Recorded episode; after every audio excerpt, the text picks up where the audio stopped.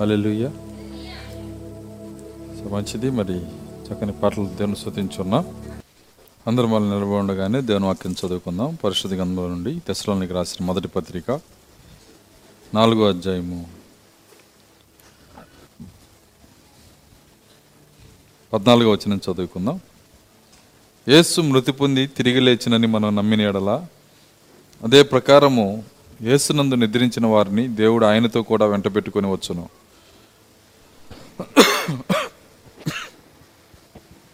మేము ప్రభు మాటను బట్టి మీతో చెప్పున్నదేమనగా ప్రభు రాకడ వరకు సజీవులమై నిలిచి ఉండి మనము నిద్రించిన వారి కంటే ముందుగా ఆయన సన్నిధి చేరము. ఆర్భాటంతోనూ ప్రధాన దూత శబ్దముతోనూ దేవుని బోరతోనూ పరలోకము నుండి ప్రభు దిగివచ్చును. క్రీస్తునందుండి మృతులైన వారు మొదట్లేతురు ఆ మీదట సజీవులమై నిలిచి ఉండి మనము వారితో కూడా ఏకముగా ప్రభువుని ఎదుర్కొంటకు ఆకాశ మండలమునకు మేఘముల మీద కొనిపోబడదుము. కాగా మనం సదాకాలము ప్రభువుతో కూడా ఉందము. కాబట్టి మీరు ఈ మాటల చేత ఒకరినొకడు ఆదరించుకొనుడి. దేవుడు తన వాక్యం దీవించిన గాక. ప్రార్థించుకుందాం.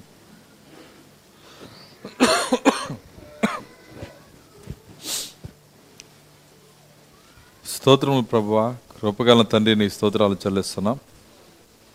తండ్రి పునరుత్న దినమందు నీ పాద సన్నిధిలో మేము చేరి ఉన్నాము. తండ్రి మా ఆలోచనలు మా తలంపులు మీరు స్వాధీనపరచుకోనండి. నిజంగా మమ్మల్ని పైకి లేవనెత్తండి. పరలోక స్థలంలో మమ్మల్ని కూర్చుండబెట్టండి. నాయన నిజముగా ఒక క్రైస్తవుడు ఒకే సమయంలో రెండు స్థలముల్లో జీవిస్తాడని మేము నమ్ముచున్నాము. మేము భూమిపైన ఉన్నాము. మేము పరలోకంలో ఉన్నాము. పరలోకంలో నుండి మిమ్మల్ని ఆరాధించే శక్తి మాకు దయచేయండి. దేవ పరలోక స్థలముల్లో కూర్చుండే శక్తి మాకు దయచేయండి. దేవానికి స్తోత్రాలు మమ్మల్ని పైకి లేవనెత్తండి ప్రభువ. భూ సంబంధమైన విషయముల నుండి భూ సంబంధమైన కార్యముల నుండి పనికిరాని చెత్త కార్యముల నుండి మమ్మల్ని విడుదల దయచేసి ప్రభువ. మమ్మల్ని పైకి లేవనెత్తండి ప్రభువ. నీ వైపు చూచే శక్తి మాకు దయచేయండి. దేవా కనికరించండి నాయన. కృప చూపించండి ప్రభువ. ఓ నన్ను సిలుచాటును మరుగు చేయండి. నేను బలహీనం నన్ను బలపరచండి. ఓ ప్రభువ నా గొంతును ముట్టండి నాయన. ఓ సంఘానికి కావలసిన ఆత్మీయ ఆహారమును దయచేయండి. ఓ వినుచున్న నీ బిడ్డల హృదయాల్లో అభిషేకము దయచేయండి. నా హృదయంలోని అభిషేకము దయచేయండి. నన్ను సిలుచాటును మరుగు చేసిన ఆయన మీరే మాట్లాడి మీ నామానికి మహిమ తెచ్చుకోమని యేసుక్రీస్తు నాములు అడిగి ప్రార్థిస్తున్నాము తండ్రి. ఆమె కూర్చున్నాం.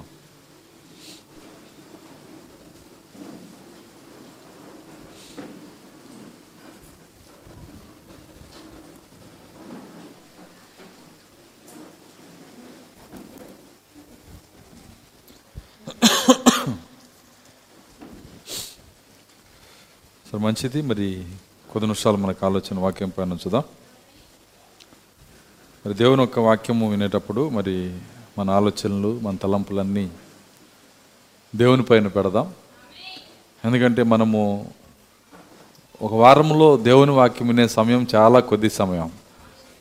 మరి వినే ఆ కొద్ది సమయాన్ని కూడా పరధ్యానంగా వినకుండా వేరే ఆలోచనలతో ఒత్తిళ్ళతో వినకుండా వాక్యంలోనికి వచ్చి వాక్యంలో వాక్యం యొక్క ప్రత్యక్షతలో సంతోషించి మరి దేవుణ్ణి మహింపరిస్తే అదే నిజమైన ఆరాధన. సో నా ఆరాధన అంటే అర్థమైందంటే వాక్యములో సంతోషించటం వాక్యములో ఆనందించటం. ఎందుకంటే ఈరోజు ఉన్న పరిస్థితులు సంఘ పరిస్థితులు ఎలా ఉన్నాయంటే మరి పాటల వరకు చక్కగా పాడగలుగుతున్నారు. పాటల్లో సంతోషించగలుగుతున్నారు. మిగిలిన అనేక విషయాల్లో కూడా సంతోషించగలుగుతున్నారు.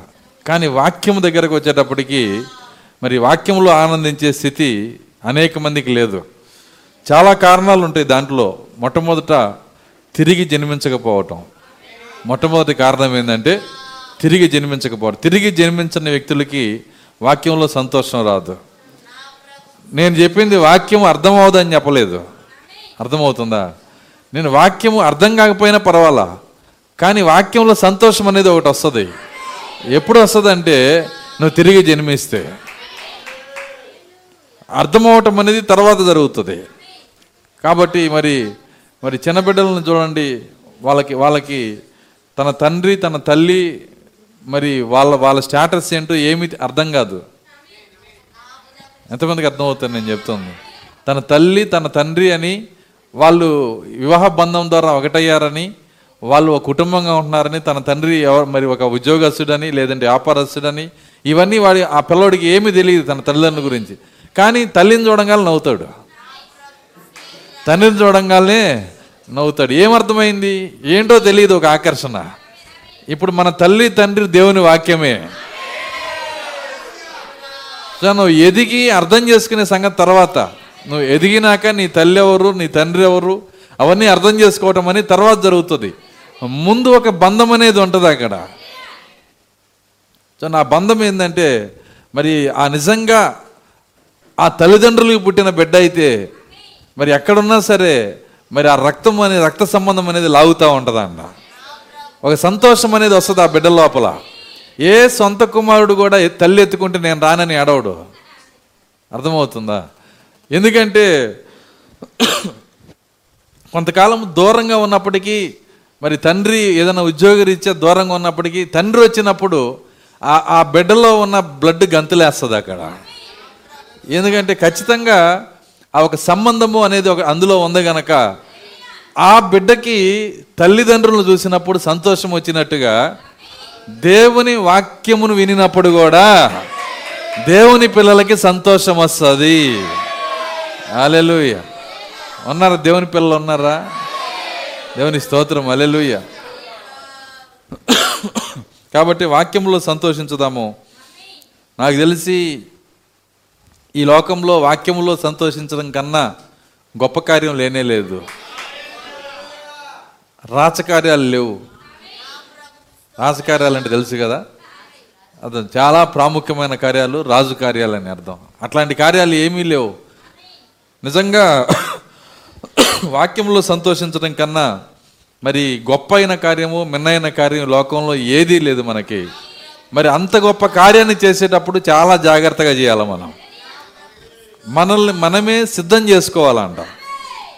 మనల్ని మనమే ఒకవేళ వాక్యంలో సంతోషం రాకపోతే ఎందుకు రావట్లేదో ఎతుక్కోవాలంట ఎందుకు రావట్లేదు వాక్యంలో సంతోషం? ఈరోజు నేను అడిగిన రెండు ప్రశ్నలు రెండో ప్రశ్న ఇంటికి వెళ్ళి చదువుకోండి. ఆ రెండు కారణాలు మీరు అర్థమైతే మరి అదే కారణం రీజన్ ఇప్పుడు నేను చెబితే మళ్ళీ ఆన్సర్ నేనే చెప్పిన అవుతాను. కాబట్టి నేను ఇప్పుడు ఆన్సర్ చెప్పను. చూడండి రెండు విషయాలు ఉన్నాయి అని చెప్పాడు బైబిల్లో. ఆ విషయాలే ఆ రోజు మోసే వర్తమానం వినలేకుండా చేసిన విషయాలే. ఈరోజు దేవుని యొక్క వర్తమానం వినకుండా కూడా సంఘాన్ని చేస్తున్నాయి ఈరోజు కాబట్టి అట్లాంటి పరిస్థితులు అలాంటి పరిస్థితుల్లో మనం ఉన్నప్పుడు మనల్ని మనమే విదిల్చుకోవాలి.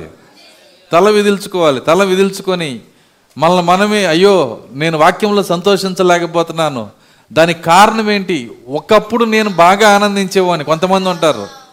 ఒకప్పుడు ఆనందించి తర్వాత సంతోషించలేని వాళ్ళు ఒకప్పుడు నేను బాగా ఆనందించేవాడిని. ఒకప్పుడు నేను బాగా ఆనందించే దాన్ని స్త్రీల గురించి కూడా చెబుతున్నాను నేను. ఇప్పుడు ఎందుకు నేను ఆనందించలేకపోతున్నాను? ఏ ఎక్కడ తేడా వచ్చింది? అప్పటికి ఇప్పటికి నా జీవితంలో ఏ మార్పు జరిగింది? ఆ మార్పు నాకు బయలుపరచు ప్రభువా. ఒకవేళ నీకు తెలుసు అనుకో నేను వదిలిపెట్టను ప్రభు అని మాకండి ఆ మార్పును నువ్వు దాన్ని పగల పగలగొట్టి తిరిగి దేవుళ్ళు ఆనందించే స్థితికి నువ్వు మరలా రావాలా? ఎందుకంటే వాక్య వధువు అంటేనే వాక్యంలో ఆనందించేది. సంఘము వేరు సంఘము అన్ని విషయాల్లో ఆనందిస్తుంది. కానీ వాక్యవధువు ప్రాముఖ్యమైన గురి ఏంటంటే వాక్యములో ఆనందిస్తుంది. వాక్యంలో సంతోషిస్తుంది. వాక్యము తెరవబడినప్పుడు ఎంతో సంతోషిస్తుంది వాక్య వధువు వాళ్ళకి అది అర్థం కాకపోయినా ఆ స్థలంలో కూర్చున్నప్పుడు చూడండి ఏదో ఉంది అక్కడ ఏదో ఉంది. శిష్యులకి అర్థం కాల. ఆయన ఒంటరిగా కూర్చున్నప్పుడు ఆయనతో కూర్చొని అయ్యా నువ్వు చెప్పిన కార్యాలు ఏంటి? వెళ్ళి ఆయన్ని ఒంటరిగా అడుగుతున్నారు. చూడండి వాళ్ళకి అర్థం కాకపోయినా ఆయన చెబుతున్న విషయాల్లో ఏదో ఉందని ఒక ఆసక్తి ఒక ఆశ అనేది వాళ్ళ లోపల ఉంది. చూడండి, ఈరోజు మన జీవితంలో ఆ ఆసక్తి ఆశ దాన్ని మన నుంచి తీసివేసే ఏ గుణలక్షణమైన మనం ఏం చేయాలంటే మనం దేవుని సన్నిధిలో ప్రార్థించి ప్రభువ మునపటి ప్రేమని మరలా నాకు దయచేయండి. రాత్రి నేను చెప్పాను వర్తమానం. ఆ ఎఫ్ఎస్సి సంఘకాలం పైన దేవుడు నేరారోపణ చేశాడంట. ఏం నేరారోపణ చేశాడంటే మున మొదటి ప్రేమను నీవు మొదటి ప్రేమను నువ్వు విడిచిపెట్టితివి. చూడండి ఆ మొదటి ప్రేమని వదిలిపెట్టడం వల్ల చూడండి ఆ యొక్క ఆ నేరము నీ మీద మోపుతున్నాను అంటున్నాడు. ఈరోజు కూడా ఆ మొదటి ప్రేమ మరి ప్రవక్త ఏమంటున్నాడంటే అది ఎఫ్ఎస్సి సంఘకాలానికి మాత్రమే కాదు ఈ రోజు ఉన్నటువంటి ఈ సంఘకాలానికి కూడా లవోదికే కూడా అదే కార్యాన్ని ఆయన చెబుతున్నాడు. లవోదికే కూడా ఈ రోజున లవోదికే కూడా మొదటి ప్రేమని విడిచిపెట్టే పరిస్థితి దీనికి కూడా వస్తుంది. లవోదికే కాదు ఏడు సంఘకాలాలకి కామన్గా జరిగే కార్యం ఇదే అంటున్నాడు ఆయన.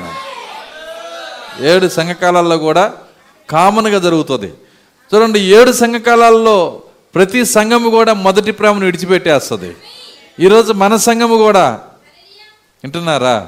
అలాంటి పరిస్థితి వస్తుంది గనక ఆ పరిస్థితికి రాకుండా మనం చేయాల్సిన కార్యం ఏంటంటే కూర్చొని ప్రార్థన చేయాల. ప్రభువా ఆ మొదటి ప్రేమ నుంచి పడిపోయే పరిస్థితి నాలోంచి తీసివేయండి. ఎందుకంటే మొదటి ప్రేమ ఎంతో అద్భుతమైంది. ప్రేమ ఉంటుంది భక్తి ఉంటుంది భయం ఉంటుంది గౌరవం కూడా ఉంటుంది అక్కడ. ఆ స్థితి చివరి వరకు కొనసాగాలి. అలెలుయ్య ఆ శక్తి ఆ కృప మనందరికీ దేవుడు ఇచ్చునుగాక మధ్యలో ఏ విషయంతో కూడా మనం ఆ ప్రేమను పోగొట్టుకోకూడదు. ఎందుకంటే దేవుని యొక్క ప్రేమకి దేవుని మనం ప్రేమించే ప్రేమకి దేవుడు మనకు ఒక వాగ్దానం చేశాడు. మరి మనల్ని దేవుడు ప్రేమించే ప్రేమకి ఆయన ఒక వాగ్దా ఆయన ఒక వాగ్దానం చేశాడు. ఏమని చేశాడంటే నేను మిమ్మల్ని ప్రేమిస్తున్నాను కదా మిమ్మల్ని ప్రేమించేదానికి మిమ్మల్ని ప్రేమించకుండా చేసే ఏ శక్తి భూమి మీద లేదన్నాడు ఆయన. ఉన్నవైనా రాబోయినైనా మరణమైన జీవమైన దేవదూతలైన పడిపోయిన దేవదూతలైన ఎత్తైన లోతైన ఆయన ప్రేమ నుండి ఇప్పుడు రివర్స్ నువ్వు చెప్పు అదే ప్రేమని. నువ్వేం చెప్పాలి ఆయనకి ప్రభువా ఏ చింతలైనా ఏ ఇబ్బందులైనా ఏ కష్టాలైనా ఏ మనోవ్యాధులైనా నిన్ను నేను ప్రేమించే ప్రేమ నుండి వేరు చేయలేవు. దేవుని స్తోత్రం అలెలుయ్య ఆ స్థితికి సంఘం రావాలి. కాబట్టి మనము దేవుణ్ణి వెంబడించేటప్పుడు ఎక్కువ సమయం గడవటం వలన ఎక్కువ కాలం వెంబడించటం వలన సంఘం ఏమైపోయిందంటే కొంత కొంత డల్ అయిపోద్ది. మొదటి ఉన్న స్థితి పోగొట్టుకుంటుంది. మరి చాలా కాలం నుంచి నేను ఆయన వెంబడిస్తున్నాను చూడండి చాలామంది ఏమంటారంటే రెండు వేల సంవత్సరాల నుంచి ఒకే వర్తమానం చెప్పాడు దేవుడు. ఏం చెప్పాడు తెలుసా? ఇదిగో నేను త్వరగా వచ్చినాను. రెండు వేల సంవత్సరాల నుంచి చెప్పిన మాటది. సంఘము ప్రతి సంఘము ప్రతి ఊరిలో ప్రతి సమయంలో విన్న వర్తమానము. మరి రెండు వేల సంవత్సరాల తర్వాత ప్రజలు ఎలా ఆలోచిస్తారు? రెండు వేల సంవత్సరాలు అయిపోయిన తర్వాత ఎలా ఆలోచిస్తున్నారు? మేము రెండు వేల సంవత్సరాల నుంచి ఎదురు చూసాము ఆయన చెప్పిన రాకడ ఇంకా రాలేదు. కాబట్టి ఇంకేం వస్తాడు ఆయన? తన రాకడే లేదు. మేము ఆయన ప్రేమిస్తాం. కానీ రాకడ కోసం మేము ఎదురు చూడము. అలాంటి స్థితికి చాలా సంఘాలు వచ్చినాయి. నా స్నేహితుడు ఒక అతను ఉన్నాడు. అతను అలాంటి సంఘంలో పాస్టర్ అన్నమాట. అతను ఏమంటాడంటే రాకడ అయిపోయింది అంటాడు. యేసుని ప్రేమిస్తున్నామంటే ఆయన నా దేవుడు అంటాడు. అర్థమవుతుందా? యేసుని ప్రేమిస్తున్నాడు కానీ రాకడైపోయిందని నమ్ముతున్నారు. ఎందుకంటే అలసిపోయారు పాపం. దీనికే పేతురు ముందుగానే చెప్పాడు. పేతురు ద్వారా పరిశుద్ధాత్మ ముందుగానే మాట్లాడించాడు. పేతురు రాసిన పత్రిక రెండో పేతురు మూడో అధ్యాయము.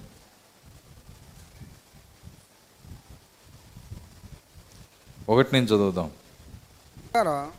ఈ రెండవ పత్రిక మీకు ఇప్పుడు రాయిస్తున్నాను.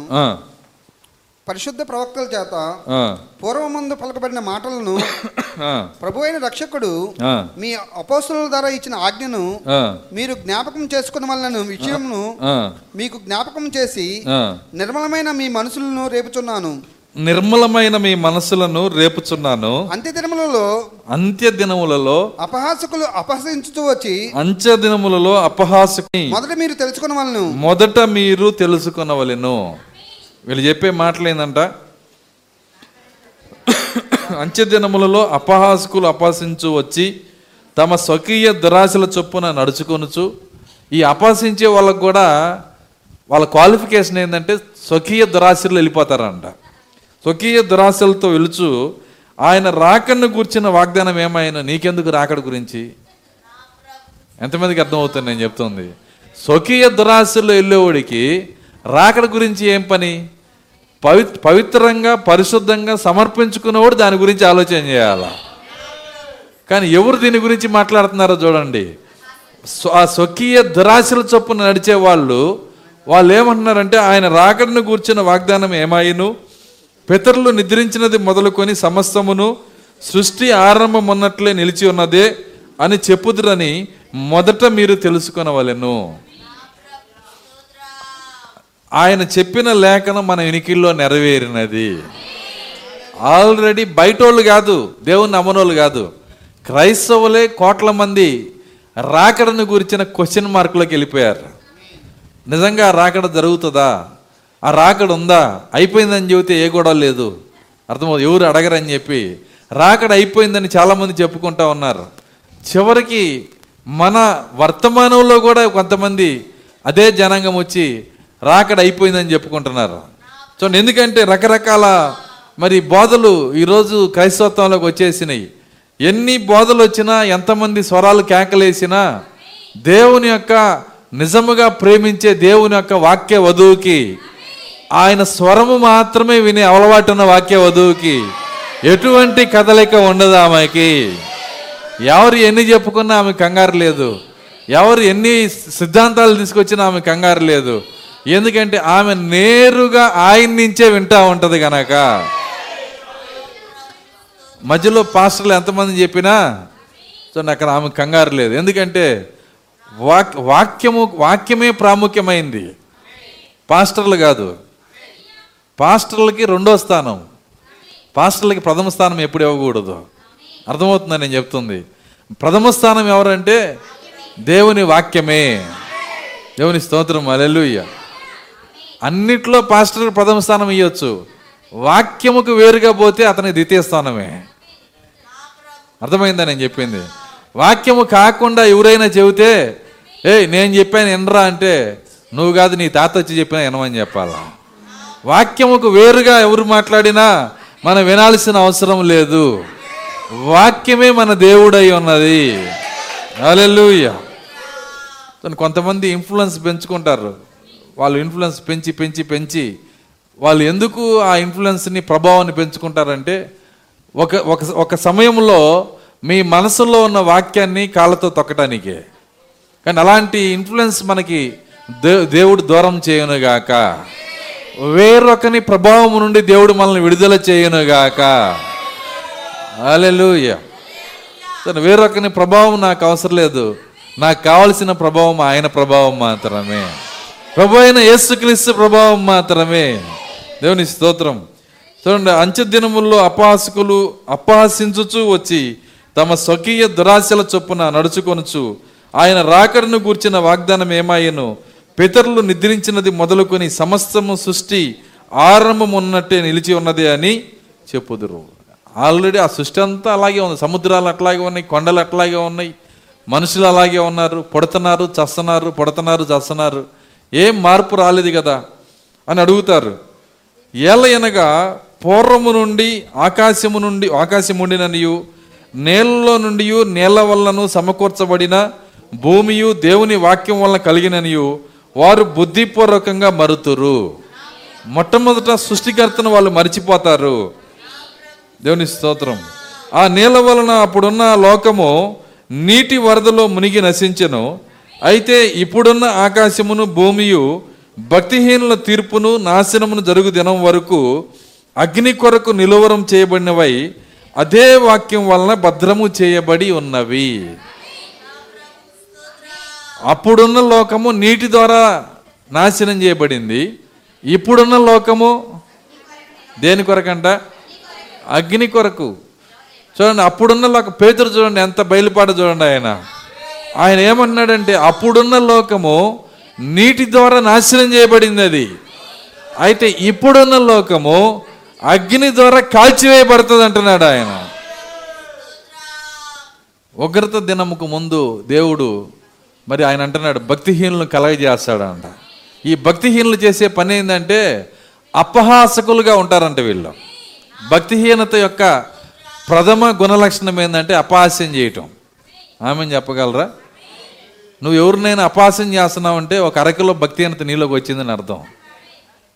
అర్థం కాల నువ్వు ఎవరినైనా సరే ఎగతాళి చేసి అపహాస్యం చేసే వ్యక్తిగా నువ్వు ఉంటే కొంత భక్తిహీనత నీ లోపలికి వచ్చిందని అర్థం. భక్తిహీనులు అపహాసకులుగా ఉంటారు. మన జీవితంలో నుంచి అపహాస్యం చేసే స్థితి దేవుడు తీసివేయనుగాక. పొరపాటున అలాంటి కార్యాలు చేస్తుంటే దేవుని దగ్గర ఒప్పుకుందాం. ప్రభు నన్ను క్షమించండి. అలాంటి మనసు నా నుంచి తీసివేయండి. అపహాస్యం చేసి ఆనందించే వాళ్ళగా మేము ఉండకూడదు ప్రభువా. నిజం అది ఎందుకంటే ఒక అపహాస్యం ఎప్పుడు చేస్తామంటే ఎవరినో తగ్గించినప్పుడు. ఆమె చెప్పగలరా?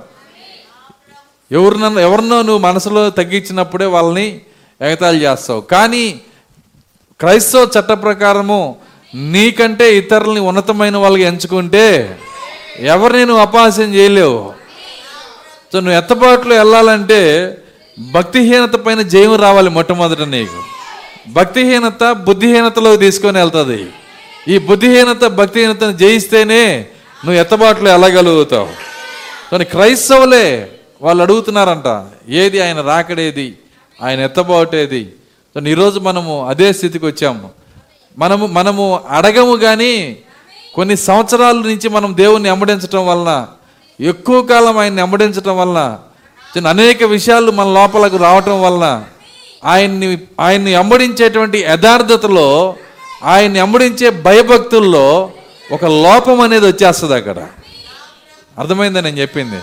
దానినే యేసుక్రీస్తు ఏమంటున్నాడంటే నీ మొదటి ప్రేమను నీవు విడిచితివి. కాబట్టి మనము ఎత్తబోట్లు వెళ్ళాలంటే మొట్టమొదట ఈ గుణ లక్షణాలు జయించుకోవాలి. భక్తిహీనతను జయించాలి. బుద్ధిహీనతను క్ష- జయించాలి. అపహాసకులు ఉండే స్థితిని మనం జయించాలి. సో అను ఈ యొక్క ఈ యొక్క మనకు తెలియకుండానే మన లోపలికి వచ్చే అవిశ్వాసాన్ని మనము జయించాలి. ఆ అవిశ్వాసాన్ని జయించినప్పుడు విశ్వాసికి ఏమై ఏమైందంటే విశ్వాసికి భయం వస్తుంది. ఆమె చెప్పగలరా? విశ్వాసి ఇక్కడ కూర్చున్నా కానీ సర్వశక్తి గల దేవుడు ఇక్కడే ఉన్నాడు. ఎందుకంటే ఎక్కడ ఇద్దరు ముగ్గురు నా నామంపేట కూడుదురో వాళ్ళ మధ్య నేను ఉంటానని చెప్పాడు. సర్వశక్తి గల దేవుడు ఇక్కడే ఉన్నాడు. ఆయన ఇక్కడ ఉంటే భయం వస్తుంది. విశ్వాసికి భయం వస్తుంది. అవిశ్వాసికి అవిశ్వాసం లోపల అడుగుపెట్టినప్పుడు ఆ భయం అనేది వెళ్ళిపోయిద్ది. దానికి రాత్రి నేను చెప్పాను ఒకప్పుడు ప్రవక్త దినాల్లోనే ఎలా జరిగిందంటే ఆయన దినాల్లో సంఘానికి వచ్చేవాళ్ళు ఆ గంట మోగినప్పుడు ఏడ్చుకుంటూ కన్నీరు గార్చుకుంటూ వచ్చేవాళ్ళంట. ఆరాధన చర్చికి వచ్చినా బిగిన్ చేయరంట.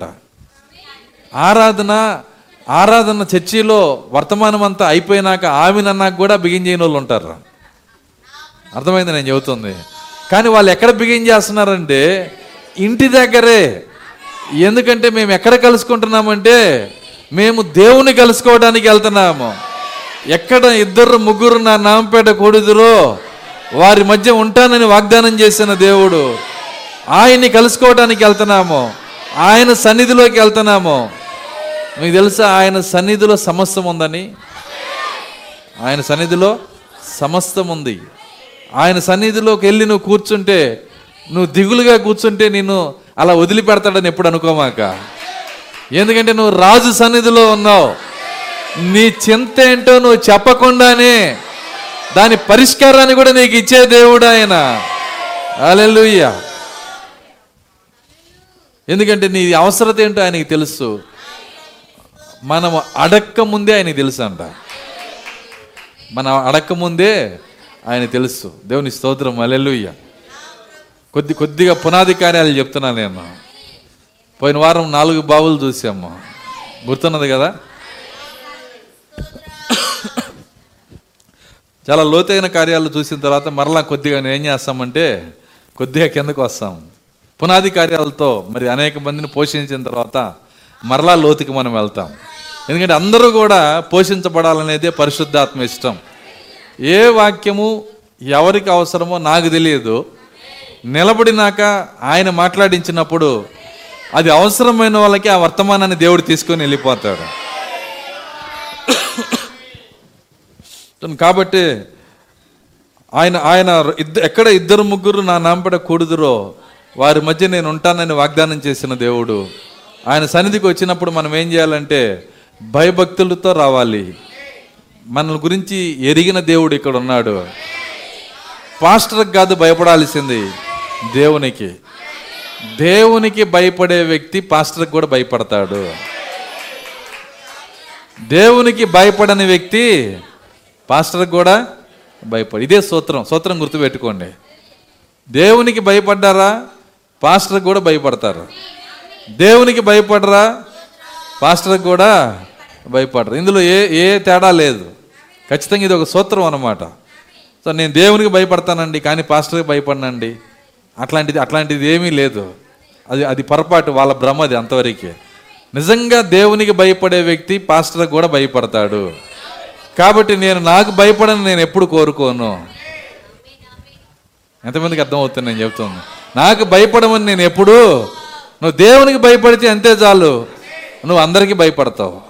అందరికీ నీ నీ యొక్క విలువనిస్తావు ఎందుకంటే దేవునికి భయపడే పౌలు గారు ఒక ఆయన ఉన్నాడు. ఆయన అన్నాడు మీ మధ్య నేను వణుకుతోనూ భయముతోనూ ఉన్నానంటున్నాడు. ఎప్పుడు కొడతారో తెలియదు ఎప్పుడు తిడతారో తెలియదు అని కాదు. అది కాదు దాని అర్థం. అర్థమవుతుందా? దానికోసం కాదు భయపడుతుంది. ఆయన ఆయన ఖడ్గం పైకెత్తి తలకాయ మొద్దు మేసి దించితేనే మరణమా నీ ముళ్ళెక్కడానికి భయపడిన వ్యక్తి. కానీ ఎవరికి భయపడుతున్నాడు అంటే దేవునికి భయపడుతున్నాడు. దేవుని స్తోత్రం అలెలుయ్య నిజమది. కాబట్టి దేవునికి భయపడే వ్యక్తి ఎవరికైనా భయపడతాడు. ప్రతి ఒక్కరికి మర్యాద ఇస్తాడు. ప్రతి ఒక్కరికి విలువిస్తాడు ఇంకా దైవ శాఖలకి అయితే రెండింతలు ఇస్తాడు. అంటే బైబిల్ చెబుతుంది ఆ విధంగా. కాబట్టి మనము దేవుని పట్ల భయాన్ని పోగొట్టుకున్నామేమో మనల్ని మనమే పరిశీలన చేసుకోవాలి. ఆయనలో సంతోషాన్ని పోగొట్టుకున్నామేమో ఆయనలో ఆనందం పోగొట్టుకున్నామేమో మనల్ని పరిశీలన చేసుకొని ఆ మొదటి ప్రేమని తిరిగి మరలా ఇవ్వండి ప్రభువా. ఎందుకంటే ఎత్తబడే దినాలు చాలా మోసపూరితమైన దినాలు భయంకరమైన దినాలు ఇవి. ఇది ఇది ఇది అన్నిటికన్నా అతి గొప్ప పోరాటం ఉన్న దినాల్లో అతి గొప్ప పోరాటం. పోరాటము శరీరానికి లేదు. ఈ పోరాటము శరీరానికి లేదు. ఈ పోరాటం దేనికి ఉందంటే ఈరోజు ఆత్మకు ఉంది. గడిచిన సంఘకాలాల్లో సంఘానికి పోరాటము శరీరానికి ఉండేది. కానీ ఈరోజు పోరాటము మనస్సు పైన నీ మనస్సుని దేవుని నుంచి వేరు చేయటానికి దయ్యము చేయాల్సిందంతా చేసే భయంకరమైన సమయంలో మనం ఉన్నాము. ఎందుకంటే మనసు మనసుతో అది మైండ్ గేమ్ అంటారు కదా? మైండ్ గేమ్ ఆడుతుంది అది. అయితే నువ్వు ఏ మైండ్ గేమ్ అది ఆడినా ఏ రకంగా నిన్ను ఆడిచ్చినా చిట్ట చివరికి యోబు దగ్గర ఎలాంటి సాక్ష్యాన్ని మరి యోబు తెచ్చుకున్నాడో ఈ గడియ వధువు కూడా అదే సాక్ష్యాన్ని తెచ్చుకుంటుంది. చూడండి, యోబు దగ్గర దయ్యం అంటుంది. ఇప్పుడు నేను మైండ్ గేమ్ ఆడతాను చూడండి. ఏం ఆడతావు? ఒక్క రోజే అతని పిల్లల్ని నేను తీసేస్తాను. ఒక్కరోజే అతని ఆస్తినంతా నేను తీసేస్తాను. అన్నీ పోయినాక ఆ రోజు రాత్రి జరిగే ప్రార్థన నేను వింటాను. ఏంటంట ఆ రోజు రా జరిగి రాత్రి జరిగే ప్రార్థన నేను వింటాను. పాతాలలో ఉన్న జనరల్స్ అందరిని పిలిచి ఇదిగో ఇప్పుడు ఎలా ప్రార్థన చేస్తాడో చూద్దుగానరా. నేను మైండ్ గేమ్ ఆడాను. ఈ గేమ్లో ఎలా చిక్కుకుంటాడో చూడు. ఈ రాత్రి స్థుతి అనేదే రాదు వాళ్ళ నోట్లో నుంచి. వింటున్నారా? యోబు నోట్లో నుంచి స్థుతి అనేదే రాని పరిస్థితికి నేను తీసుకొచ్చాను. అయితే ఇంకొక మూల పరలోకము దోతలు నిలబడి ఉన్నారు. ఎందుకంటే వాళ్ళు ఆ గదిలో ఎందుకు వచ్చారంటే ఆ- యొక్క అపవాది వాడి దోతలు అంటున్నారు. ఈ రోజు ఆరాధన లేదన్నావుగా వాళ్ళు వచ్చారు ఏంటి అంటున్నారు దోతలు. ఆ అపవాది అంటున్నాడు. వాళ్ళకి తెలియదు నేను నేను చేసిన పని. వాళ్ళు వచ్చి ఆరాధన ఉందనుకుంటున్నారు. ఇంకెక్కడ ఆరాధన? వాళ్ళని నిరుత్సాహానికి గురి చేశాను. అర్థమవుతుందా? యోబుని నేను భయంకరమైన డిప్రెషన్లో తీసుకెళ్ళిపోయాను. చింతల్లోకి తీసుకెళ్ళిపోయాను. నోరు తెరిచి స్థుతించలేని పరిస్థితికి తీసుకొచ్చాను. నెమ్మది లేని వాళ్ళగా చేసేసాను. ఇప్పుడు చూదురు కానీ దేవుడు అంటున్నాడు. వాడు చెప్పే దినమాకండి నేను యోబుని గురించి ఎరిగి ఉన్నాను. నేను యోబుని నమ్ముచున్నాను. దోతలు అడిగారు యోబు నిన్ను నమ్ముతున్నాడా? అది తర్వాత సంగతి అన్నాడా? ఎంతమందికి అర్థమవుతుంది? మొదటి సంగతి ఏంటి? యోబు సారీ దేవుడు యోబుని నమ్ముతున్నాడు. దేవుడు వాక్య వధువుని నమ్ముతున్నాడు. దేవుని స్తోత్రం. అలెలుయ్య దేవుడు నమ్మేదే ప్రాముఖ్యమైంది. మనం నమ్మేది కాదు. ఎప్పుడైతే ఆ మాట చెప్పారో ఆ సాయంత్రము ఆరాధనకి ఐ- ఆరాధన ఆరాధన సమయం వచ్చినప్పుడు ఇప్పుడు చూడు గదిలోకి వచ్చి అట్ట ఏడుచుకుంటాడో చర్చిలోకి వచ్చి వాక్యం కూడా అన్నాడు చూడు.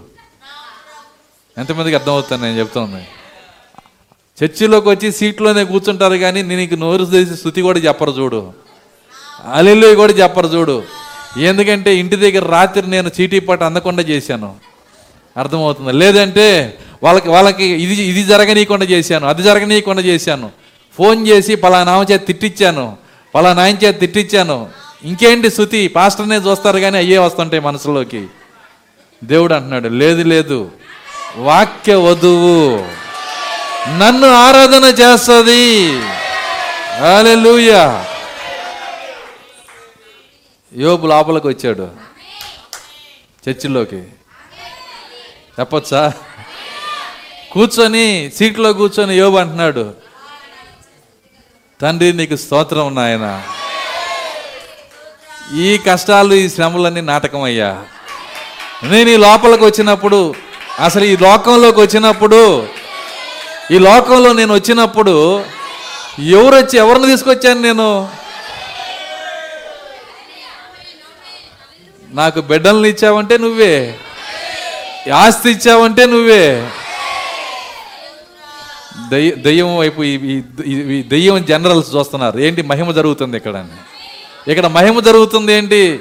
నువ్వేదో తిడతాడన్నావు. పైగా వీళ్ళు శృతిస్తున్నారు మనం గోడావతలకి వెళ్ళిన చూడటం మంచిది. ఎంతమందికి అర్థమవుతుంది నేను చెప్తుంది? దయ్యాలను బయటికి పంపించేద్దామా? దేవుళ్ళు శృతించుదామా? మనస్ఫూర్తిగా దేవుని శుద్ధించదామా? హల్లెలూయా. వెళ్ళిపోయినాయి చాలా దెయ్యాలు వెళ్ళిపోయినాయి. ఈ యోబు అసలు విషయం తెలుసుకున్నాడు. దేవుని స్తోత్రం అలెలుయ్య చూడండి అక్కడ యహోవా ఇచ్చెను యహోవా తీసుకొనిను. ఆయన నామమునికే స్థుతి మహిమ ఘనత కలుగునగాక. జనరల్స్ అపవాది వైపు చూస్తే కింద పడిపోయి ఉంది అది. అర్థమవుతుందా? ఎందుకంటే అది ఒక షాట్ అన్నమాట. అదొక దెబ్బ. అది పైకి లేచి పరలోకంలో నువ్వు కొట్టినట్టే ఉందయ్యా అంట దేవుని కుమారులు ఎప్పుడూ కూడా దేవుడు కొట్టినట్టే కొడతారు అక్కడ. దేవుని స్తోత్రం అలెలుయ్య కొట్టడం అంటే జిమ్కి వెళ్ళమాక. అది కాదు నువ్వు నీవు మానసికంగా దేవుని కొరకు బలముగా ఉండు. హృదయపూర్తిగా ఆయన సన్నిధిలో ఆరాధన చేయి. దేవుని స్తోత్రం అలెలుయ ఏ దయ్యము నిన్నేమీ చేయలేదు. ఈ ఈ ఈ యొక్క మానసిక గేమ్లో నువ్వు జయించాలి. ఎత్తబడాలంటే మనసు పైన దాడి చేసే ప్రతి దయ్యం పైన నువ్వు జయం పొందాలి. ఏ కారణమైనా కావచ్చు అవన్నీ రీజన్స్ కానే కాదు. ప్రతి కారణము మనం వదిలిపెట్టేసి ఒకే ఒక రీజన్ ఉంది. మనం ఆయన్ని ఆరాధించాలి. దేవుని స్తోత్రం. అలెలుయ్య తన సమస్తము ఆయన కోసము ఆయన కొరకు ఆయన చేత చేయబడిందంట. ఎందుకు మనల్ని చేశాడంటే ఆయన ఆయన కోసమే. మరి ముఖ్యంగా దేవుడు సృష్టించబడిన వ్యక్తులుగా మనం ఉన్నప్పుడు మనను బట్టి ఆయనకు మహిమ తప్పితే మరొకటి కాదు. సృష్టించబడిన వ్యక్తులు మాత్రమే దేవుణ్ణి మహిమపరుస్తారు. సో తల్లిదండ్రులకు పుట్టిన వాళ్ళు ఉన్నారు సృష్టించబడిన వాళ్ళు ఉన్నారు. తల్లిదండ్రులకు పుట్టిన వాళ్ళని దేవుడు తీసుకొని వాళ్ళని తిరిగి సృష్టిస్తున్నాడు అంట మనము రక్త మాంసాలకు పుట్టిన వాళ్ళం కాదు కానీ అక్షయ బీజానికి జన్మించిన వాళ్ళము. ఏంటి అక్షయ బీజం? దేవుని వాక్యము. దేవుడు క్రీస్తు యేసులో మనలను సృష్టించను. పుట్టినోళ్ళుగా ఉంటే నువ్వు దేవుణ్ణి మయంపరచలేవు సృష్టించబడిన వ్యక్తిగా ఉంటే దేవుని మయంపరుస్తావు సో రీజన్స్ అన్నీ తీసి పక్కన పడేయండి. కారణాలన్నీ పక్కన పక్కన పడేయండి. నీ మనసు మొద్దుబారిపోయేటట్టు దెయ్యం చేసిన కార్యాలన్నీ పక్కన పడేయండి. దేవుని సన్నిధిలో చురుగ్గా ఉండండి. అయితే సిగ్గు లేతే బాధ. ఈ రెండు తీసేసేయండి. దేవుని స్థుతించడానికి మొట్టమొదట సిగ్గు సిగ్గు వదిలేసేయండి. సిగ్గు ఎంతకాలం అంటే చూడండి ఒక ఒక ఒక వివాహం జరిగేటప్పుడు పెళ్ళి చూపుల్లో భర్త దగ్గరికి రావటానికి ముందు అంటే పెళ్ళి చూపులు జరుగుతాయి కదా పెళ్ళి చూపుల్లో సిగ్గుపడినట్టుగా పెళ్ళైనాక సంవత్సరం తర్వాత సిగ్గుపడే ఒక స్త్రీని చూపించండి నాకు. అర్థమవుతుందా? నేను చెబుతుంది. పెళ్ళి చూపుల్లో సిగ్గుపడినట్టుగా పెళ్ళైనాక ఒక సంవత్సరం తర్వాత కూడా ఈమె ఇట్టాగా ఉందండి అన్న ఒక కావును చూపించండి. ఉంటారు అట్లా? ఉండరు. స్పష్టమైన ఆన్సర్ ఇచ్చారు. మరి యేసుక్రీస్తు దగ్గరకు వచ్చినాక గొర్రెపిల్ల భార్యగా నువ్వు మారితే నీ సిగ్గు బిడిమంతా తీసేయాలి. దేవానికి స్తోత్రం అని చెప్పాలి. హల్లెలూయా. మనము భూమి ఆకర్షణ శక్తికి విరోధమైన వాళ్ళం. అర్థమైందా నేను చెప్పింది? భూమి ఆకర్షణ శక్తికి విరోధనం అని చాలా మందికి ఈ కార్యం తెలియదు. ఒక ఆయన పెద్ద సైంటిస్ట్ అయ్యాడు. ఆయన పేరు జాన్ న్యూటన్ ఎందుకు సైంటిస్ట్ అయ్యాడంటే చెట్టు కొమ్మ నుంచి నేల మీద పడిద్దని కనుక్కున్నాడంట. చెట్టు కొమ్మ నుంచి ఆ ఫ్రూట్ ఆ పండు ఎక్కడ పడిద్దంట? అది కనుక్కున్నాడు ఆయన. ఎంత ఎవరైనా కనుక్కున్నారా ఇక్కడ? అది. అర్థమైంది నేను చెప్పింది. చెట్టు కొమ్మ నుంచి ఆ ఫ్రూట్ ఎక్కడ పడిద్దంట? ఎంత పిచ్చోళ్ళు వీళ్ళు. చెట్టు కొమ్మ నుంచి పండు ఎక్కడ పడిద్ది? నేల మీదే పడిద్ది. పైకి ఏమైనా వెళ్ళిద్దా అయింది వెళ్ళదు. అది కనుక్కున్నందుకు ఆయన గొప్ప సైంటిస్ట్ అయ్యాడు. వింటున్నారా? నిజమది. ఎందుకంటే భూమికి ఆకర్షణ శక్తి ఉందని కనుక్కున్నాడు ఆయన. ఎందుకంటే ఇది పైకి ఎందుకు పోకూడదు? కిందకే ఎందుకు వచ్చిందని ఆలోచించాడంట. అందుకే నేను గొప్ప సైంటిస్ట్ అయ్యాడు. ఈ భూమికి ఏముందంటే ఆకర్షణ శక్తి ఉంది. ఇది లాగి లాగి లాగి లోపల కప్పెట్టిద్ది. అర్థం కాల. ఇది లాగి లాగి ఏం చేసిద్దండి ఇది? ఒకరోజు నేను లోపలే కప్పెట్టిద్ది ఇది. అక్కడ దాకా పోమాక. దేవుడు ఏం చేస్తున్నాడంటే నేను పైకెత్తబడిన ఎడలా మిమ్మల్ని నా యుద్ధకు ఆకర్షించుకుంటానని చెప్పాడు ఆయన. ఆయన భూమి ఆకర్షణ శక్తికి విరోధమైన శక్తి ఇస్తున్నాడు ఆయన. ఆ కారణాన్ని బట్టే ఇప్పటికే చర్చిలో కూర్చున్న వాళ్ళకి లాగుతా చేతులు పైకి పోతా ఉంటాయి. చేతులు కిందకి పోవు. చెయ్యి ఎటు చూపిస్తే దిక్కు అదే అని అర్థం. అర్థమైంది నేను చెప్పింది. ఇట్లా అన్నానంటే అది దిక్కు. ఇట్ అన్నానంటే ఇట్ అన్నానంటే చెప్పండి. ఎప్పుడు ఇట్ట పెట్టుకోవటమే ఇష్టమండి మాకు. ఇట్లా ఎత్తడానికి ఇష్టం లేదండి అంటే అర్థమవుతుంది. నీ ఆకర్షణ శక్తి ఏంటో నువ్వు అర్థం చేసుకో. కనీసం అందరూ శుతించేటప్పుడన్నా నీ చేతులు పైకెత్తి దేవానికి స్తోత్రం నాయన. అలెలుయ ఒకరోజు ఈ శక్తి లాగి లాగి లాగి ఈ రెండు చేతులు దేవుడు అలా పట్టుకుంటాడు ఒకరోజు. హల్లెలూయా. ఆ రెండు చేతులు పట్టుకొని నిన్నే పైకి లాగేస్తాడు.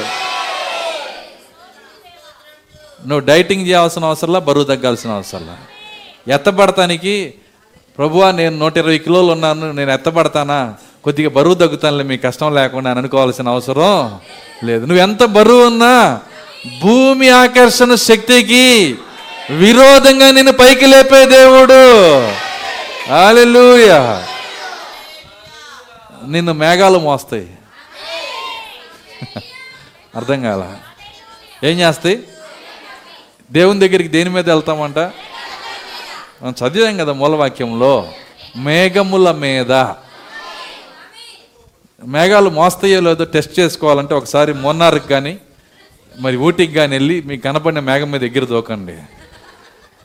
ఏమైద్ది ఏ మేఘం అన్న మోసిద్దండి. కానీ ఇక్కడ మేఘం మోస్తుందంటే ఏమవుతుంది? మార్పు చెందుతున్నాం మనము. శరీరం మారుస్తున్నాడు ఆయన. ఏసున్న తలుపుకుండా ఏసు వెళ్ళినట్టుగా గోడలో నుంచి వెళ్ళినట్లుగా రక్త మాంసాల శరీరాన్ని మార్పు చెందుతున్నాడు ఆయన. దేవుని స్తోత్రం అలేలుయ్య సో నా శరీరం మార్పు మరి దాని కొరకే మనం ఇక్కడ ఎదురు చూస్తున్నాము. అయితే శరీర మార్పు కంటే ముందు మొదట మనసుని మారుస్తున్నాడు ఆయన. మొదట ఆత్మని మారుస్తున్నాడు ఆయన. ఈ రెండు మారిన తర్వాతే చివరికి మారేది ఏంటంటే మన శరీరము. కానీ మూడు మార్పు చెందినాక మహిమ దేహంలోకి మనం వెళ్ళబోతున్నాము. ఎంతమంది ఎదురు చూస్తున్నారు దానికోసము? ఆ రొటీన్ లైఫ్లోకి వెళ్ళమాకండి. ఇలా అయిపోయింది? ఇంతకాలం అయిపోయింది? ఏదో తెలియని ఒక దిగుల్లోకి ఏదో తెలియని ఒక మరి ఒక ఒక విధమైన అలవాటులోకి వెళ్ళమాకండి. ఎందుకంటే ఇస్రాయేలీలు అలాంటి అలవాటులోకి వెళ్ళిపోయారు. ఇస్రాయిల్ ఏం చేశారంటే అలాంటి అలవాటులోకి వెళ్ళిపోయారు. ఎంత ఎట్లాంటి అలవాటు అంటే దేవుణ్ణి నిరంతరము అగ్నిస్తంభంలో వాళ్ళ మధ్య చూసి చూసి చూసి వాళ్ళకి ఏమైపోయిందంటే ఒక నిర్లక్ష్యం వచ్చేసింది వాళ్ళకి. వర్తమానాన్ని నిరంతరం దేవుని మహిమని విని విని విని లక్ష్యం రావాల్సింది పోయి ఏమొస్తుందంటే నిర్లక్ష్యం వస్తుంది. ఎందుకంటే వాళ్ళు ఇస్రాయేళ్ళు గనక అలాంటి స్థితిలోకి వాళ్ళు వెళ్ళిపోయారు. కానీ దేవుని వాక్య వధువు ఎంత మాత్రం ఆ స్థితిలోకి వెళ్ళదు. ఆమె ఎప్పుడు లేతగానే ఉంటుంది. వాక్యవధువు ఎప్పుడు కూడా లేతగానే ఉంటుంది. లేతగా ఉండటమంటే అర్థం ఏంటంటే ఎప్పుడు సున్నితంగా ఎప్పుడు లేతగా ముదిరిపోయిన జీవితం ఆమె లోపల ఉండదు. పద్దెనిమిది సంవత్సరాల మీద ఒక్క గంట కూడా ఆమె మీదకి రాదు. పద్దెనిమిది సంవత్సరాల మీద ఒక గంట కూడా ఆమె శరీరంలోకి రాదు. ఎందుకంటే ఎప్పుడు ఆమె లేతగానే ఉంటుంది. ఒక్క రోజు గడిచినా ముదిరిపోయినట్టే. ఖచ్చితంగా మన శరీరము మరి దేవుడిచ్చినటువంటి యవన జీవితంలో యవన స్థితిలో యవనం అంటే ఇప్పుడు ఈ యొక్క శరీర సంబంధమైన యవనం గురించి ఆలోచించమాకండి. రూపము వరికే. ఎంతమందికి అర్థమవుతుంది నేను చెప్తుంది? రూపం వరకే. ఎందుకంటే మనం ఏది చూస్తున్నామో దాన్ని బట్టి ఆలోచిస్తాం. ఆహా యవనస్తులు మా పాస్ గారు అట్ అయిపోతామా? అది కాదు. వింటున్నారా? యవన శక్తి అంటే భూ సంబంధమైన శరీర జీవితం కోసం కాదు అది. శరీర రూపాన్ని మారుస్తాడు దేవుడు. అక్కడ అక్కడ శరీరం యొక్క లక్షణాలే అక్కడ ఉండవు. స్త్రీ పురుషుల యొక్క గ్రంథులు కూడా ఉండవన్నాడు ఆయన. అక్కడ ఏది పని చేయదు. ప్రవక్త స్వయముగా ఆయన ఆ దరికి వెళ్ళి అక్కడ ఉన్నటువంటి ఆ స్త్రీలు వస్తున్నప్పుడు వారు ఎంతో అందముగా ఎంతో సౌందర్యవంతముగా మరి పద్ పద్దెనిమిది సంవత్సరాల వయసులో ఉన్న ఆ యవన స్త్రీలు వాళ్ళు వచ్చి ప్రవక్త దగ్గరికి వచ్చి కౌగిలించుకొని ప్రశస్తమైన నా సహోదరుడు అంటున్నప్పుడు ఆయన అంటున్నాడు నా శరీరంలో ఏమీ లేదంటున్నాడు ఆయన. వాళ్ళ శరీరంలో కూడా ఏమి లేదు. ఒక పసిబిడ్డను నువ్వు ఎత్తుకుంటే నీకు ఎలాగ ఉంటుందో అలాగే ఉందంటున్నాడు ఆయన. దాన్నే యేసుక్రీస్తు ఏమంటున్నాడంటే ఆయన అంటున్నాడు ఆ అసలు మీరు పొరబడుతున్నారు పరలోకంకి వెళ్ళినాక పెళ్ళిళ్ళు ఉండవు పేరంటాలు ఉండవు అన్నాడు ఆయన. అన్నాడా లేదా? అక్కడ పెళ్ళిళ్ళు ఏంటి? పేరంటాలు పేరంటాలు ఎందుకు చేస్తారు? ఆ? పేరంటాలు ఎందుకు చేస్తారండి? ఆ? కాన్పు రెడీ అయినప్పుడే కదా? అదే కదా? సో పెళ్ళిళ్ళు ఉండవు బిడ్డల్ని కంటం ఉండదు పెళ్ళిళ్ళకి ఇవ్వటం ఉండదు. ఎందుకంటే వీళ్ళు ఇరికియటానికి ఒక తెలివైన ప్రశ్న రెడీ చేశారు. ఏం చేశారంటే ధర్మశాస్త్ర ప్రకారము ఒక ఒక భార్య భర్తలు ఉన్నప్పుడు భర్త చనిపోతే ఆ భర్త యొక్క తమ్ముడు మరి ఆ యొక్క ఆ యొక్క స్త్రీని వివాహం చేసుకోవాలి. పిల్లలు లేకుండా చనిపోతే. అది అది చట్టం. మరి ఒక ఆమె భర్త చనిపోయినప్పుడు ఆ స్త్రీ యొక్క ఆ పురుషుడు యొక్క ఆ తమ్ముడు మరి ఆమెను చేసుకున్నాడు అతను చనిపోయాడు మూడో ఓడి చేసుకున్నాడు అతను చనిపోయాడు నాలుగో ఓడి చేసుకున్నాడు అతను చనిపోయాడు ఐదో ఓడి చేసుకున్నాడు అతను కూడా చనిపోయాడు ఆరో ఓడి చేసుకున్నాడు అతను చనిపోయాడు. ఏడు దాకా పెట్టారు వెనక్కు రాకుండా. ఎంతమందిని పెట్టారండి? ఏడుగురు చేసుకొని చని బాగానే ఉంది. తర్వాత ఈ ఈ చివరోడు చచ్చిపోయాడు ఏమో చచ్చిపోయింది. అందరు కలిసి పరదేశకు వచ్చారు. అక్కడ ఈ ఏడుగురిలో దేవుడు ఎవరికి భార్యగా ఆమెను ఎంచుతాడు? అనుకున్న అస్సలు ఏం ప్రశ్నేసాం మనం అనుకున్నారు వాళ్ళు అర్థమవుతుందా? అప్పుడు దేవుడు అంటున్నాడు మీరు పొరబడుచున్నారు. మీకు దేవుని శక్తి మీకు తెలియదు. ఆదరిన ఈమె ఎవరికి భార్య? ఈమె భర్త ఎవరు? ఈయన బామ్మర్ది ఎవరు? ఈయన మేనమామ ఎవరు? వేలు విడిచిన వాళ్ళు ఎవరు? ఏం ఉండవు అక్కడ. అర్థమవుతుందా? అక్కడ ఉండేది ఒకటే. సహోదరి సహోదరులు మాత్రమే. హల్లెలూయా. నిజమది. ఇంకొక మాటలో చెప్పాలంటే భార్యలు భర్తల్ని సహోదరుడా అంటారు. ఎంతమంది ఇష్టపడుతున్నారు దానికి? భర్తలను అడుగుతున్నాను నేను. అట్లాంటి లోకం నాకు వద్దంటావా? ఖచ్చితంగా మనం వెళ్ళబోయేది అక్కడికే. భర్తలు భార్యలను ఏమంటారు? చూడండి సహోదరులు అంటారు. ఎందుకంటే ఇక్కడ మనం ఆలోచించిన ఈ పరిస్థితి నుండి ఈ లోక కార్యాల నుండి దేవుడు మనల్ని పైకి లేవనెత్తుతాడు. అక్కడికి వెళ్ళి రుచి చూస్తే మనకి అర్థమవుతుంది. హల్లెలూయా సో ఒక అందమైన ఆమె చాలా చక్కని ఆమె వచ్చి ప్రవక్తని కౌగిలించుకొని ప్రశస్తమైన సోదరుడు అంటుంటే పైనున్న స్వరం చెబుతుంది. ఏమో నీకు తెలుసా అంటున్నాడు. ప్రవక్త అంటున్నాడు నా జీవితంలో ఎప్పుడు చూడలేదయ్యా ఏమని అన్నాడు. దేవుడు అంటున్నాడు లేదు. ఏమకి పోయిన వారము నువ్వు పోయిన పోయిన పోయిన నెలలో నువ్వు భూస్థాపన కార్యక్రమం చేసావు కదా అన్నాడు. ఆ చేశాను. ఎవరిది? పలానా మామగారిది అన్నాడు. ఏ మామగారు? వయసు ఎంత? ఆమె ఈమెనయ్యా అన్నాడు. ఆ మామగారు ఈమె. అసలు మైండ్ షాక్ అయిపోయింది ఆయనకి. ఆమంటుంది సహోదరుడు ఆ విలియం మారిన బ్రహ్మం నీ వర్తమానం పైన మేము విశ్రాంతి పొందుతున్నాము. వర్తమానం సామాన్యమైన శక్తి కాదండి. ఈ రోజు నీకు విశ్రాంతినిచ్చిన ఇదే వర్తమానము. నీవు మరణించి ఆదరికి వెళ్ళినా సరే అక్కడ కూడా నీకు విశ్రాంతినిస్తుంది. హల్లెలూయా. ఇక్కడ కనుక నీకు మ- విశ్రాంతి ఇవ్వకపోతే అక్కడ కూడా ఇవ్వదు. వర్తమానం విశ్రాంతి ఇవ్వటం అంటే ఏంటి? ఇదో ప్రశ్న. వర్తమానము విశ్రాంతిని ఇవ్వటం అంటే ఏంటి? వర్తమానం వింటున్నప్పుడు తొందరగా అయిపోతే బాగుండు అనుకుంటే నీకు విశ్రాంతి లేదని అర్థం. అర్థమవుతుందా? తొందరగా అయిపోయి ఇంకో ఇంకో ఇంకొక గంట ఇప్పటి నుంచి ఇప్పటికే చాలాసేపు చెప్పాడు. ఎంతసేపు వినాలా? వర్తమానం వింటున్నప్పుడు నేను కనపడకుండా ఏదన్నా దృశ్యం కనపడినా నీకు విశ్రాంతి లేదని అర్థం. ఎంతమందికి అర్థం అవుతుంది నిజమది. ఎందుకంటే నే నన్ను చూస్తా ఇంకో దృశ్యాన్ని మీరు చూడొచ్చు. మీ ఇంటి మీ మీ ఇల్లు మీకు కనపడవచ్చు నువ్వు వెళ్ళాల్సిన చేయాల్సిన పని నా ముఖానే కనపడవచ్చు మీకు. మరి నా ముఖం మీద తెరలు ఏమాకండి? సో విశ్రాంతి లేకపోతే నీ తెరలన్నీ వస్తాయి. ఒత్తిడి వస్తుంది. నువ్వు ఈ లోపలికి వచ్చినప్పుడు వర్తమానం నీకు విశ్రాంతినిస్తే ఒత్తిడంతా వదిలిపెట్టేసేయాల నీవు? అలెలుయ్య ఆ ఏడుపు విల్లో చెట్టుకి నీ దుఃఖమంతా తగిలించేసేయాలా? ఆ- నీ నీ దుఃఖము నీ చింత అంతా కూడా బయటికి నువ్వే వదిలేసేయాలి. ఎందుకంటే వర్తమానము నీకు విశ్రాంతినిస్తుంది. విశ్రాంతి అంటే అర్థం ఏంటంటే పరుగు లేదు చింత లేదు ఇబ్బంది లేదు. సో నిజ విశ్రాంతి ఒక ఆమె దగ్గర నేను చూసా నిజ విశ్రాంతి ఒక ఆమె దగ్గర చూశాను. ఎవరు ఆమంటే ప్రవక్త మొదటి భార్య. ఎవరండి? ప్రవక్త మొదటి భార్య హోప్. ఆమె దగ్గర నేను విశ్రాంతిని చూసా ఎట్లా చూశానంటే ఆమె హాస్పిటల్లో ఉన్నప్పుడు ఆమె తన బాధలు చెప్పి చెప్పి చెప్పి వింటున్నారా? అక్కడున్న నర్సు కూడా ఏడిచేస్తుందంట. ఎంత బాధ ఎంత దిగులు ఎంత చింత. పుట్టిన శిశువు మరి అక్కడ ఉన్నాడు.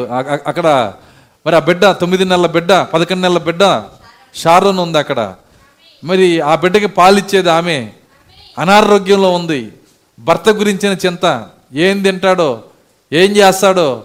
ఎట్లా బతుకుతాడో? అర్థమవుతుందా? రకరకాల చింతలు. ఈ దిగులు ఎక్కువైపోయి రోగం ఎక్కువైపోయి. అర్థం కాల? నీకు దిగులు ఎప్పుడు ఎక్కువైద్దో రోగం కూడా అప్పుడే ఎక్కువైద్ది. ఈ భూలోక సంబంధమైన చింత మరణం అన్నాడు ఆయన. భూ సంబంధమైన చింత నేను ఎక్కడ తీసుకెళ్తుందంటే మరణంలో తీసుకెళ్తుంది. ఈమెకి రోగం ఎందుకు తగ్గట్లేదంటే చింత ఎక్కువైపోయింది. చింత మీద చింత. చూడండి అక్కడ అక్కడ ఉన్న నర్సు కూడా ఆ కష్టాలకి ఆమె కూడా ఏడుస్తుందంట. లైఫ్ స్టోరీలు రాసిన ఆయన. ఆమె కోసము నర్సులు ఏడవరు. వాళ్ళు రా వాళ్ళు ఎలా ఉంటారంటే రాతి హృదయాల్లో ఉంటారు. చూడండి వాళ్ళు ఎవరు ఎవరికి ఎవరి బాధలను బట్టి వాళ్ళు దిగులు పడరు. వాళ్ళు ప్రతి మంచం మీద ఉన్న పేషెంట్ గురించి దిగులు పడితే వాళ్ళు రోగులు అవుతారు. అర్థమవుతుందా? అయితే వాళ్ళు ఏం చేస్తారంటే అన్నీ అలవాటు అయిపోయి ఉంటాయి. ప్రతిదీ అలవాటే. నువ్వు చెయ్యి పనికి రావట్లేదు అనుకో ఎముకలు డాక్టర్ అంటాడు ఏ జస్ట్ తీసేద్దాం అమ్మా అంటాడు. ఏం చేస్తాడు? వాళ్ళకి అలవాటు అది. చెయ్యి చెయ్యి తీసేస్తారు కాలు తీసేస్తారు కత్తితో కోస్తారు కుట్లేస్తారు. బట్టలు మనము చినిగిన షర్టును కుట్టినట్టు కొడతారు వాళ్ళు. వాళ్ళు గనక దాన్ని ఫీల్ చేస్తే ఎవరు కొట్టరు. ఎంతమందికి అర్థమవుతుంది నేను చెప్తుంది. అలవాటు అయిపోయింది వాళ్ళకి. అంత అలవాటు అయిపోయిన నర్సు కూడా ఏం చేస్తుందంటే ఈమె కష్టాలు కదిలిపోయి ఏడుస్తుంది. అంతగా దిగులు పడుతుందామా? అయితే ప్రవక్త ఆయన వరదల్లో చిక్కుకొని ఆ హాస్పిటల్కి పరిగెత్తుకుంటా పోయి మరి ఆమె చనిపోయే ముందే దేవుణ్ణి అడుగుతున్నాడు. ఏమంటున్నాడంటే ప్రభువా ఆమెను ఒక్కసారి నేను చూడాలి చనిపోయే ముందని ప్రార్థన చేసుకొని వచ్చాడు. వచ్చేటప్పటికి మరి అక్కడ జరిగిన కార్యం ఏంటంటే మరి అక్కడ చనిపోవటానికి ముందే చనిపోవటానికి ముందు ప్రవక్త రాలేదు కానీ ఎప్పుడు వచ్చాడంటే చనిపోయినాక వచ్చాడు ఆయన. దేవుని స్తోత్రం అలెలుయ్య ఎప్పుడైతే చనిపోయిందో ఆ సమయంలో వచ్చి మరి అక్కడికి వచ్చి ఆమె ఆమె దగ్గరికి వచ్చి అయ్యో ఈమె చనిపోయిందా అని చెప్పి ఏడుస్తున్నప్పుడు మరి ప్రవక్త ప్రవక్త ప్రార్థన చేస్తున్నాడు. ప్రభు ఒక్కసారి నేను ఆమెను నేను చూడాలా? నేను ప్రార్థన చేస్తున్నప్పుడు జరిగిన కార్యం ఏంటంటే కంట్లో ఏదో పడినట్టుంది ఒక్క నిమిషం. సరే మంచిది అందరం ఒకసారి దేవుని శుతించుదాం హల్లెలూయా. అక్కడ జరిగిన కార్యం ఏంటంటే ఆమె మరి మరణించి చాలా దూరం వెళ్ళిపోయిందంట. వెళ్ళిపోయిన తర్వాత దేవుడు అంటున్నాడు ఒక్క కొద్ది ఐదు నిమిషాలు ఆమెని వెనక్కి పంపించండి. చూడండి, ఐదు నిమిషాల సేపు వెనక్కి వచ్చినప్పుడు అక్కడ ఆమె ముఖం కళ్ళు తెరిచి చూసినప్పుడు ఆమె విశ్రాంతిలో ఉందంట. దేవుని స్తోత్రం అలెలుయ్య ఎంత విశ్రాంతి అంటే ఇక దేని గురించిన చింత ఆమెకి లేదు. దేని గురించిన దిగులు ఆమెకి లేదు. దేవుని స్తోత్రం అలెలుయ్య నర్సు అక్కడే ఉంది. ఆమె చూస్తుంది. ఇంత ఇందాకటి హోపేనయ్యమా అర్థమవుతుందా? ఇందాక ఎంత కంగారు పడింది ఎంత బాధపడింది ఎంత దిగులు పడింది కనీసం చర్చిలో కూర్చొని కూడా వాక్యం వినలేకపోయింది. చెప్పొచ్చు ఆ విధంగా? కానీ ఏమైంది హఠాత్తుగా? విశ్రాంతినిచ్చే ఆత్మని కలుసుకున్నదామా? అలెలుయా కళ్ళు తెరిచిన వెంటనే ఆమె విశ్రాంతి పలుకును పలికింది. ఏం పలికింది? నన్ను ఎందుకు పిలిచావు అన్న ఇందాక ఆయన వస్తే బాగుండు తొందరగా నేను మాట్లాడాలి మాట్లాడాలి చూడాలి చూడాలి అనుకున్నాం ఏమంది? ప్రాక్తే వండర్ అయిపోయాడు ఆయన ఇదేంటి ఏమేనా అని. అది దాని పేరు నేను ఏమన్నాను విశ్రాంతి. చర్చిలోకి వచ్చేటప్పుడు అలాంటి విశ్రాంతి ఇక్కడే ఉంది ఈరోజు. అయితే నువ్వు దాన్ని పొందుకోవాలి ఇక్కడ. దేవుని స్తోత్రం అలెలుయ్య ఆ విశ్రాంతిని పొందుకోవాలా? ప్రభువా ఆ విశ్రాంతిలోకి నన్ను తీసుకెళ్ళండి. ఏంటి ఆ విశ్రాంతి?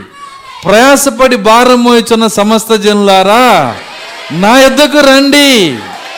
మీకు విశ్రాంతిని ఇస్తానని చెప్పాడు ఆయన. ఎక్కడుంది ఆ విశ్రాంతి? ఇక్కడే ఆ పరిశుద్ధాత్మే విశ్రాంతి. దానిలో ప్రవేశించకుండా ఈ వాక్యం నువ్వు వినలేవు ఈ వర్తమానం వినలేవు దేవుని నువ్వు ఆరాధన చేయలేవు. అలెలుయ అయితే ఆ పిలుపు ఆగిపోయి ఒక రోజు రాబోతుంది. ఈ లోపలే ఆ విశ్రాంతిలో ప్రవేశించు. నీ కుర్చీలోనే నువ్వు కూర్చొని నాకు కూడా విశ్రాంతి దయచేయి ప్రభువా. అలెలుయ విశ్రాంతి పొందని వాళ్ళు ఉన్నారు. తెలుసా? విశ్రాంతి పొందని వాళ్ళు. చచ్చిపోయినా కూడా విశ్రాంతి పొందని వాళ్ళు ఉన్నారు. ఎవరంటే అక్కడ ఉన్నటువంటి మరి హిట్లర్ ద్వారా చనిపోయిన ముస్సోల్ని ద్వారా చనిపోయిన యూదులు దేవుని ముందు నిలబడ్డారంట. దేవుని ముందు నిలబడి ప్రభువా ఈ భూమి మీద ఉన్న ప్రజలు మా ప్రాణాలు తీశారు. మా కోసం వీళ్ళని ఎప్పుడు చంపుతావు? ఎంతమందికి అర్థమవుతుంది? సిలువలో నుంచి బయటకు వచ్చిన విశ్రాంతి వీళ్ళు పొందుకోవాలా? సిలువలో నుంచి బయటకు వచ్చిన పరిశుద్ధాత్మ వీళ్ళు పొందుకోవాలా? కానీ పరిశుద్ధులే వాళ్ళు చంపబడ్డారు. బలిపీఠం మీద బలిపీఠం ముందు నిలబడ్డారు. మా నిమిత్తము మా రక్తము నిమిత్తము ఈ భూనివాసులు ఎప్పుడు ఎప్పుడు పగ తీర్చుకుంటావు? నేను కుర్చీలో కూర్చొని అడుగుతున్నా. అర్థం కావాలా విశ్రాంతి లేదు. రగిలిపోయే వాళ్ళకి విశ్రాంతి లేదు. ఈ గడే పరిశుద్ధాత్మ లేదు. ఈ చింతలు మోసుకెళ్ళే వాళ్ళకి పరిశుద్ధాత్మ లేదు. కానీ సిలువ శక్తి మనకి ఏమి ఇచ్చిందంటే ప్రయాసపడి భారం మోయిచున్న సమస్త జనులారా నా ఇద్దరికి రండి. మీకు విశ్రాంతినిస్తాను. బలిపీఠం మీద ఉన్న ఆత్మలా సిలువ శక్తిని పొందుకున్న విశ్రాంతి పొందిన విశ్వాసుల. నీ జీవితం ఏదని నువ్వే నిర్ణయించుకో. ఎందుకంటే ఆ సిలువ శక్తి ఈరోజు ఇక్కడే ఉంది. పరిశుద్ధాత్మని ఇక్కడ హాజరుపరుస్తున్నాడు దేవుడు. అలెలుయ ఎందుకు హాజరుపరుస్తున్నాడు అంటే ఆయన వాగ్దానం చేసిన దేవుడు నమ్మదగిన దేవుడు గనక. అలెలుయ ఎక్కడ ఇద్దరు ముగ్గురు నా నాంపేట కూడుదురో వారి మధ్య నేను ఉంటానని వాగ్దానం చేశాడు. కాబట్టి వాగ్దానం చేసిన దేవుడు నమ్మదగిన దేవుడు గనక పరిశుద్ధాత్మ శక్తిని ఇక్కడ పెడుతున్నాడు. విశ్రాంతి పొందితే ఎలా ఉంటారో విశ్రాంతి పొందకపోతే ఎలా ఉంటారో ఇద్దరిని చూపించా. ఇందులో నీ స్థానం ఏదనేది నేను నువ్వే పరిశీలన చేసుకోవాలా. నిజంగా విశ్రాంతి నువ్వు పొందావా? పరిశుద్ధాత్మ నీ లోపలికి వస్తే విశ్రాంతి అంటే అర్థమైందంటే నీ తపనలన్నీ ఆగిపోతాయి. బ్యాంకులో నేను తొంభై తొమ్మిది వేలు వేసాను ఇంకో వెయ్యి అయితే లక్ష అయితే అని తపన ఆగిపోయింది అర్థమవుతుందా? నీ తపన నీకున్న నీకున్న అవసరతలు అన్నీ ఆగిపోతాయి. ఎందుకంటే నువ్వు విశ్రాంతిలోకి వెళ్ళావు వెళ్ళినప్పుడు విశ్రాంతి ఏం చూపిస్తుందంటే నా భారము యహోవా మీద వేయుచున్నాను. భారం ఆయన మీద వేసినప్పుడు నీకెందుకు బాధ? భారం ఆయన మీద వేసేసావు. మళ్ళీ నువ్వెందుకు మోసుకెళ్ళాలి? ఒక ఆయన చాలా పెద్ద మూట నెత్తిమే పెట్టుకొని గుర్రం మీద వెళ్తున్నాడు అంట చాలామంది అడిగారు గుర్రం మీద ముందో వెనకో దాన్ని పెట్టుకోవచ్చు కదా నెత్తినెందుకు పెట్టుకున్నావు? అంత పెద్ద మూట అంటే అది మొయ్యలేదు కాబట్టి అన్నాడు ఆయన. అర్థం కాల. గుర్రం మీద మూట పెట్టుకొని వెళ్తున్నాడు. ఎందుకు మూట ముందు పెట్టుకోవచ్చు కదా గుర్రం ముందు? గుర్రం మీద అంటే అది మొయ్యలేదంట. మరి నెత్తిమే పెట్టుకుంటే ఎవరు మొయ్యాలి? అర్థమవుతుందా? నువ్వు దిగులు పడ్డా నీ భారం ఆయనే మొయ్యాలా? నువ్వు విశ్రాంతిగా ఉన్నా నీ భారం ఆయనే మొయ్యాలి. ఎందుకు నువ్వు అనవసరంగా దిగులు పడాలి? ఎందుకు బీపీ టాబ్లెట్ ఇరవై పవర్ నలభై పవర్ వేసుకోవాలి? అర్థమవుతుందా? నువ్వు దేవుని వైపు చూడు. ప్రాక్త అంటున్నాడు ఆకాశ పక్షులు చూడండి. వాటికి బీపీలు ఉండవు వాటికి షుగర్లు ఉండవు వాటికి ఏ రోగాలు ఉండవు. ఎందుకంటే రేపటిని గురించిన చింత వాటికి లేదంట. రేపటిని గురించిన చింత వాటికి లేదు. రేపేంటి? రేపు రేపేంటి అనే ఆన్సర్ నా దగ్గర ఉంది. రేపు నా దేవుడే. రేపు మాత్రమే కాదు ఈరోజు నా దేవుడే. దేవుని స్తోత్రం అలెలుయ రేపు ఎలా బతకాలి? రేపు ఏం చేయాలి? నాకు అందరు ఆడపిల్లలే పుట్టారు వాళ్ళని ఎట్ట పెళ్ళిళ్ళు చేయాలి? కొంతమంది కొన్ని ప్రశ్నలు అయ్యి. ఆడపిల్ల పుట్టంగానే కన్నీళ్ళతో వస్తుంటారు. ఏం చేయాలి వీళ్ళకి? సో ఏం బాధపడాల్సిన అవసరంలా? ఎందుకంటే దేవుడు ఆశ్చర్యకరుడైన దేవుడు ఆయన. అలెలుయ కొంతమంది భరోసాతో ఉంటారు. నా కూతురికి ఏందండి? కోటి రూపాయలు కట్నం ఇస్తా. కోటి రూపాయలు కట్నం ఇచ్చి పంపిస్తే రెండో రోజు ఇంటికి వచ్చేది. ఏం చేస్తావు ఇప్పుడు? నీ కాపురం బాగుండాలంటే దేవుని వైపు చూడు. డబ్బు మీద ఆశ పెట్టుకోమాక నీకు అన్నీ ఉన్నా ఏది ఉన్నా సో నీకు అన్నీ బాగా జరుగుతాయని నమ్మకం ఏం లేదు. కానీ దేవుడు ఉంటే ఏమీ లేకపోయినా అన్నీ బాగా జరిగించే దేవుడు. అలెలుయా శత్రువులు ఎదుట భోజనమును సిద్ధపరిచే దేవుడు. తను మోసేని తీసుకెళ్ళిపోయి పళ్ళు కొరికేవాడు ఇంట్లో పెంచాడు. ఎక్కడ పెంచాడండి? ఎవరు కత్తి పెట్టి చంపాలనుకుంటున్నారో వాళ్ళే ఎత్తుకొని నా కుమారుడ కొద్దిగా తిను. అర్థమవుతుందా? కొద్దిగా తిను అని చెప్పి సంఖ్యను ఎత్తుకొని ఫరో ఆ ఆ బంగారపు గిన్నెలో ముద్ద తీసి పెట్టి నీళ్ళు తాగిస్తుంటే అన్నప్రాసన చేపిస్తుంటే పరలోకం చప్పట్లు కొడుతుందంట. ప్రభు నీ కార్యాలు ఎట్లాంటి? ఎంత గొప్పవి దేవుని స్తోత్రం. అలెల్లుయ్య సర్వశక్తి గల దేవునితో ఆటలాడుకోకూడదు. ఆయన ఆశ్చర్యకరుడు. ఆహా ఆయన బుద్ధి జ్ఞానములు ఎంత గంభీరములు. నేను చెప్పేది వాక్యమే. ఆయన బుద్ధి జ్ఞానములు ఏంటంటే గంభీరములు. ఆయనతో ఆటలాడుకోకూడదు. చూడండి నీ భారం ఆయన మీద వేసాయి. నీ తెలివి జీరో చేసుకో. నీవు జయించాలంటే నిన్ను జీరో చేసుకున్నప్పుడే. అలెలుయ్య మధ్యలో నువ్వేమి మధ్యలో దేవుడు పనిచేస్తున్నప్పుడు నీ పొల పెట్టకూడదు అక్కడ. నువ్వు ఆయన సహాయం చేయాలని చూడకూడదు.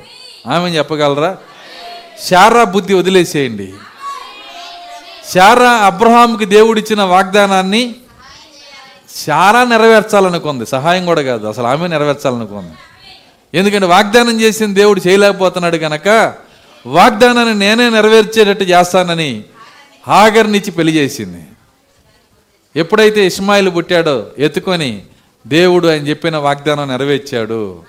సో ఆమె ఏం చేసిందంటే సో ఆమె ఆమె కొద్దిగా ఏదో సహాయం చేయాలనుకుంటుంది. కానీ దేవుడు నిన్ను ఎప్పుడు కోరేది ఒకటే ఓరక నిలబడి ఆయన కలగజేయు రక్షణ చూడండి. దేవుడు మనల్ని ఎప్పుడు ఒకటే కోరతాడు. ఓరకుండు మాట్లాడమాక దేవుని వైపు చూడు. విశ్వాసం ఆయన పైన వేయి. ఓరకుండం అంటే ఓరకుంటాం కష్టం అక్కడ. చారా ఓరకుందా? చారా ఊరకుందా అంటాను. ఆ, ఏదో చేయాలనుకుంది. దేవునికి ఆమె సహాయం చేయాలనుకుంది. చేయాలనుకున్న తర్వాత ఆమెకే జుట్టుకుంది ఆమెకే జుట్టుకొని చూడండి అక్కడ అక్కడ భార్య భర్తల మధ్య గొడవ వచ్చేసి ఈమె మొన్నటిదాకా నే నాకు నాకు అణిగిమణిగున్న ఈమె ఇప్పుడు నన్నే నీచురాలుగా చూస్తుంది. ఏం చేస్తుందంట? నీచురాలుగా చూస్తుంది తట్టుకోలేకపోయింది. శారా స్త్రీత్వంలో ఉంది కనుక స్త్రీగా ఉంది కాబట్టి తట్టుకోలేక చూడండి దేవునికి మరపెట్టినప్పుడు దేవుడు కరుణామయుడు గనక శారా పక్షాన్ని నిలబడి వింటున్నారా? శారా తప్పు చేసినా శారా పక్షాన్ని నిలబడ్డాడు. ఎందుకంటే శారా అబ్రాములో భాగమై ఉన్నది కనుక ఈరోజు మనం పొరపాట్లు చేస్తున్నా దేవుడు మన పక్షానే ఉన్నాడు. దేవుని స్తోత్రం వలెల్లుయ్య నిన్ను తిరిగి నించోబెడతాడు ఆయన. వాగ్దానం ప్రకారం జీవించే శక్తిని ఇస్తాడు ఆయన. వాగ్దాన కుమారుని పొందుకునేదాకా మనల్ని విడిచిపెట్టడు ఆయన. దేవుని స్తోత్రం. అలెలుయ్య ఒకవేళ ఆయన చట్ట ప్రకారం ఉంటే శార ఎప్పుడో చచ్చిపోయేది. యహోవా ఈరే అనే వర్తమానాన్ని ప్రవక్త చెప్పిన వర్తమానాన్ని చదవండి. దేవుని ముఖాన్నే అబద్ధం చెప్పిందంట. దేవుని ముఖాన్నే అబద్ధం చెప్పింది. ఎప్పుడైతే ఆమె అబద్ధం చెప్పిందో దేవుడు అప్పుడే ఆమెను చంపేసి ఉండేవాడు అంట ఎందుకు చంపలేదు అని ప్రశ్న వేశాడు ఆయన. శారా ఎందుకు నవ్వావు? ఆమంది. నేను నవ్వలేదు అన్న. అబద్ధం చెప్పేటప్పుడు ఎంత సీరియస్ చూడండి. ఏమంటుంది? నేను నవ్వలేదు. నువ్వే అబద్ధం చెబుతున్నావు నేను నవ్వానని. దేవునికి ఎంత కోపం వచ్చిందంటే లేదు నువ్వు నవ్వావు. ఆయన ఇటు నుంచున్నాడు ఆమె వెనకాల నుంచి ఉంది డేరా లోపల ఉంది ఆమె. కానీ అక్కడ జరిగేది చూస్తున్నాడు ఆయన. చూడండి ఆమె నవ్వినప్పుడు నువ్వు నవ్వావంటే ఆమె నవ్వలేదు అంది ప్రాక్త అన్నాడు అప్పుడే చంపేసి ఉండేవాడు దేవుని ముఖాన ఆయన ముఖం మీదే అబద్ధం చెప్పిన ఏకైక భక్తురాలు. అంత అంత అట్లాంటి పరిస్థితి ఇంకెవరికి రాలా? ఆమె చెప్పగలరా? సాతాను కూడా అబద్ధం చెప్పలేదు. ఎక్కడి నుంచి వస్తున్నావు? అటు ఇటు తిరిగి వస్తున్నావు కరెక్ట్ అబద్ధం చెప్పదు అది. అర్థమవుతుందా? ఏం చేస్తున్నావు? కరెక్టే చెప్పేస్తుంది. ఎందుకంటే సాతాన్ని తెలుసు ఆయన తెలుసులే అబద్ధం చెప్పిన ఆయన. ఎవరు ఆయన ముందు ముఖం మీద అబద్ధం చెప్పిన భక్తులు ఎవరు లేరు. ఒక్క ఆమె చెప్పింది. వింటున్నారా? ఎవరు ఆమె? శారా. ఆమె అబద్ధం చెప్పిన ముఖం మీద చెప్పిన ఆయన ఏం మాట్లాడకుండా సైలెంట్గా వరం ఇచ్చి వెళ్ళిపోయాడు కారణం ఏంటంటే అబ్రహామును బట్టి. అబ్రహాముకు దేవుడిచ్చిన కృపని బట్టి. అబ్రహాములో శారా భాగమై ఉంది గనక. ఇప్పుడు క్రీస్తులో భాగం ఎంతమంది ఉన్నారు ఇక్కడ?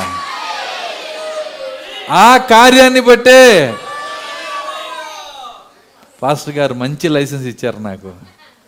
ఇప్పుడు మేము ఏమైనా చేయొచ్చా? మేము ఆయనలో భాగం కదా. వింటున్నారా? ఏమైనా చేయొచ్చు అని చెప్పట్లా ఇక్కడ. నువ్వు ఏమైనా చేయొచ్చు ఆయనలో భాగం అనుకుంటున్నావంటే అసలు భాగం అయి ఉండవు నువ్వు. ఆయనలో భాగము ఏమైనా చేయొచ్చు అనే లైసెన్స్ ఎప్పుడూ తీసుకోదు. గొర్రె వలె బురదలో పడితే బయటికి రావటానికి అది అరుస్తూ ఉంటుంది అంతేగాని పందిలాగా బురదలోకే వెళ్ళి నాన నానదది. అది అర్థమవుతుందా? కాబట్టి నువ్వు ఆయనలో భాగమైతే తప్పుని మనస్ఫూర్తిగా ఎప్పుడూ చెయ్యవు. నువ్వు పొరపాటున జారిపోతే ఆయన రక్తము నీ కొరకు అక్కడ నిలబడి ఉన్నది? పొరపాటున జారిపోయే వాళ్ళకే రక్తం. మనస్ఫూర్తిగా చేసే వాళ్ళకి ఎవరికి రక్తం లేదండి. దేవుని స్తోత్రం అలెలుయ్య కాబట్టి ఈ కార్యాలు చాలా జాగ్రత్తగా గుర్తుపెట్టుకోవాలి. ఆయన వెంబడించేటప్పుడు లైసెన్స్ ఇచ్చాడు పాస్టర్ గారు. అంటే అనుకోమాకండి. వాక్యాన్ని వేరుగా తీసుకోవద్దు. వాక్యం ఉన్నది ఏ విధంగా ప్ర ప్రకటించబడుతుందో అదే విధంగా తీసుకోవాలా. ఎందుకంటే దుర తమ స్వకీయ నాశనం స్వకీయ దురాశల చొప్పున నడుచు ఎందుకు దురాశల చొప్పున నడుస్తారంటే వాళ్ళ నాశనం కొరకే. దురాశ వచ్చిందంటే దేనికోసం అంటే వాళ్ళ నాశనం కొరకే.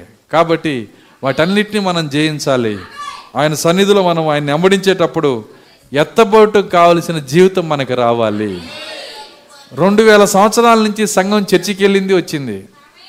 రెండు వేల సంవత్సరాల నుంచి సంఘము చర్చికి వెళ్ళింది వచ్చింది. మనలాగే పాటలు పాడింది మనలాగే ప్రార్థన చేసింది మనలాగే అమ్మడించింది మరి నిన్ను మాత్రమే ఎందుకు ఎత్తబాటులో తీసుకెళ్ళాలి? ఏదో ఒక ప్రత్యేకమైన జీవితము ఎత్తబడే వాళ్ళకి దేవుడు ఇస్తున్నాడు ఆయన. హల్లెలూయా. ఎత్తబడే వ్యక్తులకి ఒక ప్రత్యేకమైన జీవితం ఇస్తున్నాడు. ఈ ఎత్తబడే వ్యక్తులు ఎలా ఉంటారంటే సంఘము కంటే కూడా ఉన్నతంగా జీవిస్తారు. సంఘము వేరు ఎత్తబడే వధువు వేరు. అయితే ఈ ఎత్తబడే వధువు ఒకప్పుడు సంఘంగానే ఉంది. కానీ దేవునితో నడుస్తూ నడుస్తూ ఏమేమైందంటే ఒకరోజు ప్రమోషన్ తీసుకోవాలా. ప్రమోషన్ ఏంటి ఆ ప్రమోషను? అదే ఎత్తబడే వాక్య వధువు వాక్య వధువుగా మనకు ప్రమోషన్ రావాలి. ఆ ప్రమోషన్ వచ్చినప్పుడు సంఘముతో పాటు ఇక నువ్వు నడవు. సంఘ కార్యాలతో పాటు నువ్వు నడవు. సంఘం యొక్క ఎదుగుదల వేరు. వాక్యం యొక్క వాక్య వధువు యొక్క ఎదుగుదల వేరు. అయితే నువ్వు ఎదిగి ఎదిగి ఎదిగి ఒకరోజు ఆ ప్రమోషన్కి రావాలి. దేవు ఇక్కడ అనేక దేవుడు ఇక్కడ అనేక మందికి ఆ ప్రమోషన్ ఇచ్చునుగాక. అలెలుయ ఎత్తబడుట కొరకు ప్రత్యేకతలోకి రావాలి. ఎత్తబడుట కొరకు ఎక్కడికి రావాలండి? ఒక ప్రత్యేకత. ఎందుకంటే మనం చదివాము ఆ ప్రత్యేకత అనేక స్థలాల్లో దేవుడు మాట్లాడుతున్నాడు. ఎఫ్ఎస్సీలకు రాసిన పత్రికలు మనం చదివాము. ఎఫ్ఎస్సీలకు రాసిన పత్రిక.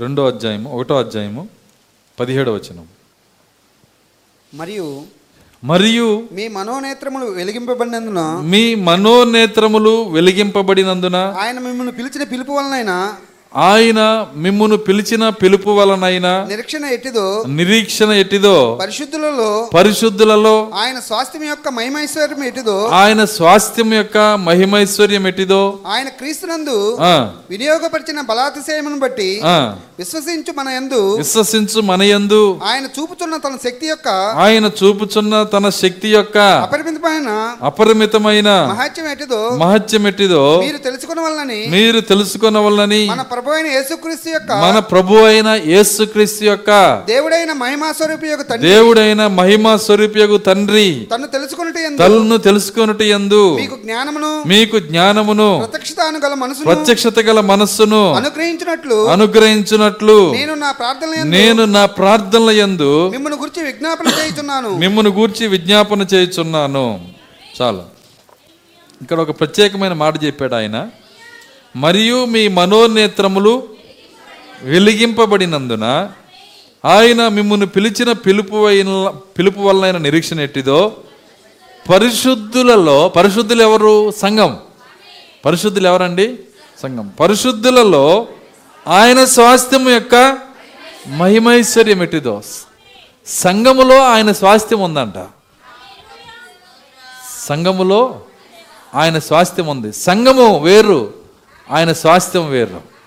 స్వాస్థ్యం ఎవరంటే ఆయన వాక్య వధువు. సంఘము వేరు ఆయన స్వాస్థ్యం వేరు. సంఘముగా ఉంటే నువ్వు ఆయన స్వాస్థ్యంగా ఉండలేవు. కానీ వాక్య వధువుగా ఉంటే నువ్వు ఆయన స్వాస్థ్యంగా మారతావు. ఎంతమంది ఆయన స్వాస్థ్యంగా ఉండాలని కోరుకుంటున్నారు? దేవుడు మిమ్మల్ని దీవించునే గాక.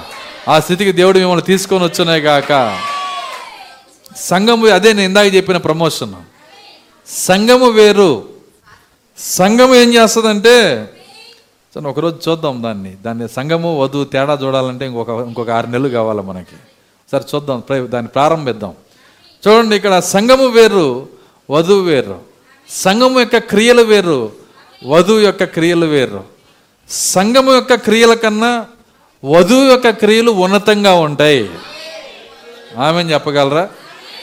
నిజమది. యేసుక్రీస్తు అంటున్నాడు. ఏమంటున్నాడంటే శాస్త్రుల పరిచయుల నీతి కన్నా శాస్త్రుల పరిచయలు సంఘం. మీరు వధువై ఉన్నారు. మీ నీతి ఏమవ్వాలంటే వాళ్ళకంటే అధికం అవ్వాలి ఏ వాళ్ళ సంఘం సంఘం అని చెప్పి వాళ్ళకంటే నువ్వు ఘోరంగా జీవించి వాళ్ళను చిన్నచూపు చూడటం వల్ల ఉపయోగం ఏముంది? నీవు వాళ్ళ నీతి కన్నా అధికమైన నీతిలోకి నువ్వు రావాలి. కాబట్టి ఆయన ఎత్తబడే వధువు ఎలా ఉంటుందో ఇక్కడ ఒక లేఖనంలో చెప్పేశాడు. పరిశుద్ధులలో ఆయన స్వాస్థ్యము యొక్క మహిమైశ్వర్యం ఎట్టిదో. ఆయన స్వాస్థ్యానికి మహిమైశ్వర్యం ఉంది. మీకు తెలుసా? సిలువలో ఆయన మరణించినప్పుడు తన స్వాస్థ్యం యొక్క పేర్లు చదివాడు.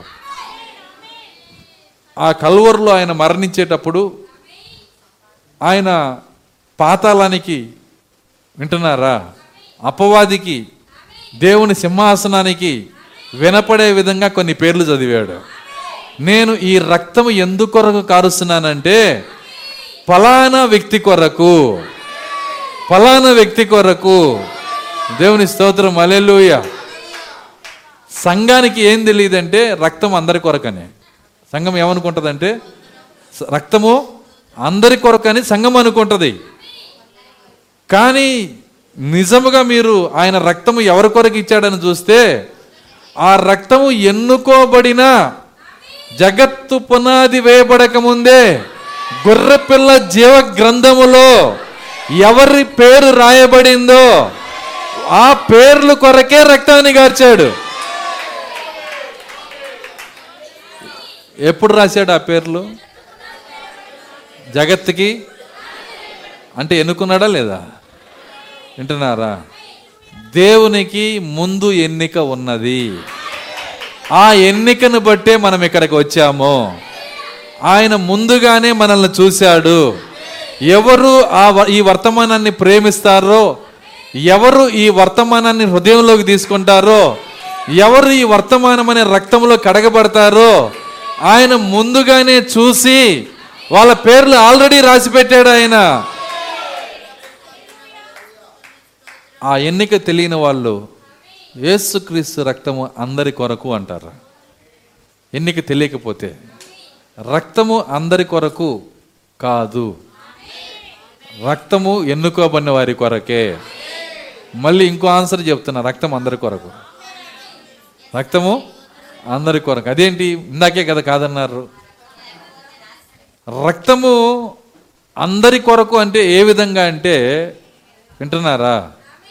భూమి మీద మనందరము ప్రశాంతంగా బతుకుతున్నామంటే ఆ రక్తం భూమి మీద ఉంది కాబట్టి. లేదంటే ఎప్పుడో పుతిన బాంబు బటన్ నొక్కేసేవాడు.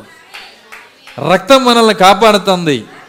కరోనా ఎందుకు వెనక్కి వెళ్ళిపోయిందంటే రక్తం అడ్డం వచ్చి నిలబడింది అక్కడ. తెగుళ్ళు ఎందుకు రావట్లేదంటే ఆ రక్తమే కాపాడుతుంది. భూమి మీద బ్రతికున్న ప్రతి మనిషి పైన రక్తం ఉంది. ఆమె చెప్పగలరా? ఒక అవిశ్వాసికి సంఘానికి కాదు ప్రతి మనిషి పైన రక్తం ఉంది. రక్తం ఉన్నంత వరకు కాపాడబడతాడు. శరీరం నుంచి ఆ వ్యక్తి ఆత్మ బయటికి రంగాలనే రక్తము తప్పుకుంటుంది. హల్లెలూయా. అప్పుడు వేదన మొదలైద్ది. ఈ రక్తము తప్పుకునే లోపే రక్తాన్ని నీ చేత్తో పట్టుకొని నీ హృదయంలోకి తీసుకొని నీ ఆత్మలోకి తీసుకొని నీవు ఆయన సన్నిధికి వెళ్ళగలిగితే రక్తము నీలో చూడటం వలన ఉగ్రత నిన్ను దాటి వెళ్ళిపోతుంది. హల్లెలూయా.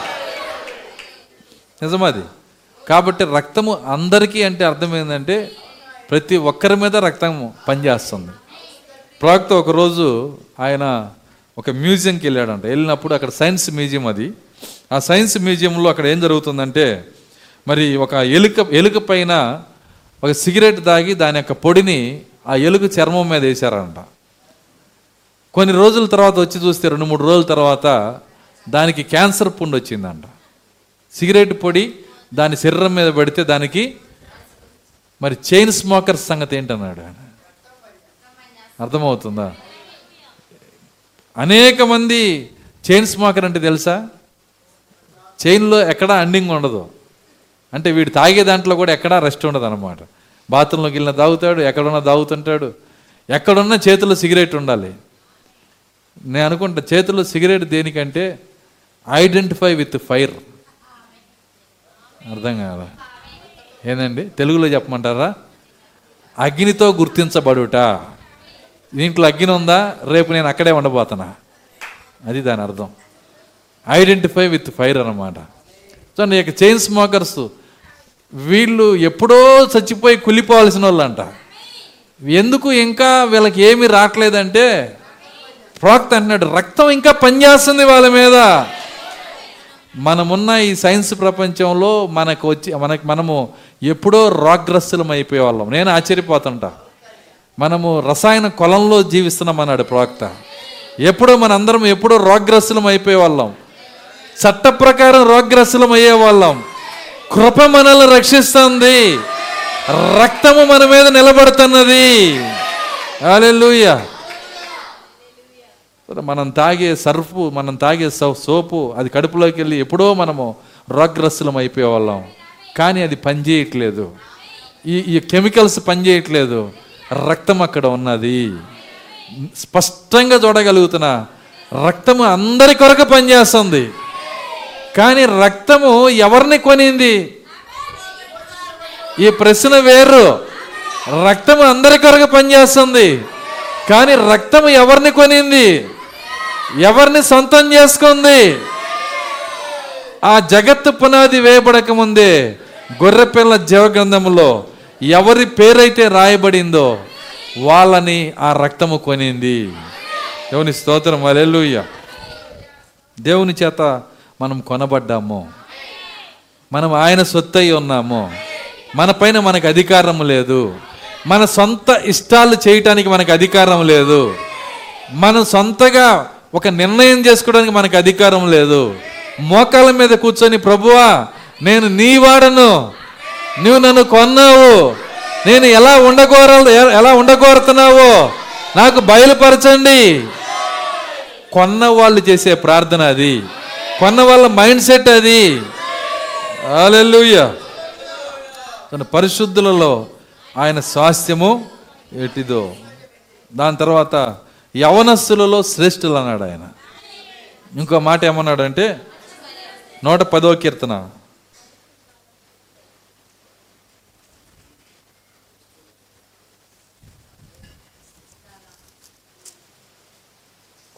నూట పదో కీర్తన.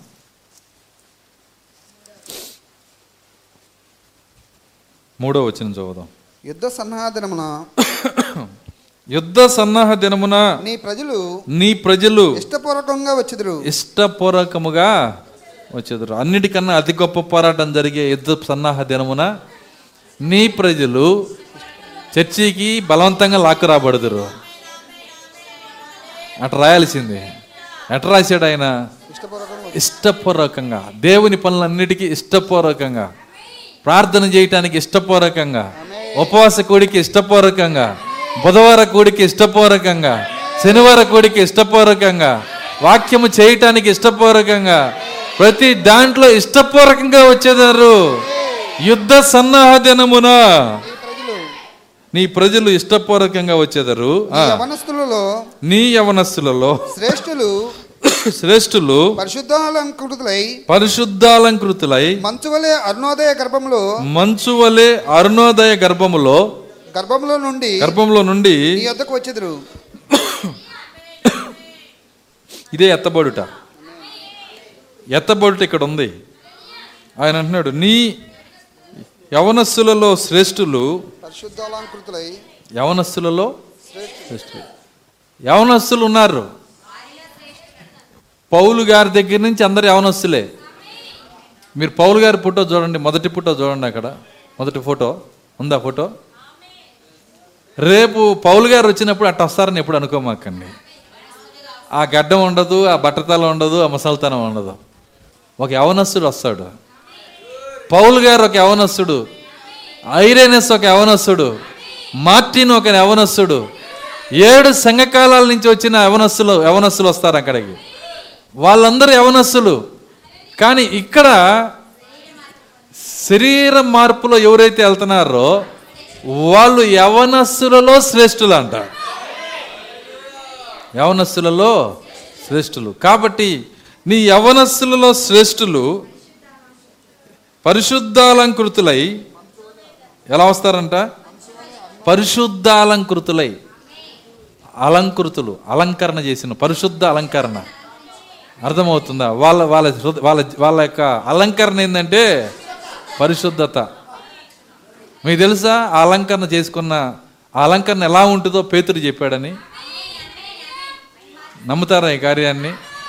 చూడండి పేతురు దగ్గరికి వద్దాం ఒకసారి. ఆల్రెడీ ఇందాక పేతురుని వదిలిపెట్టి వచ్చాం.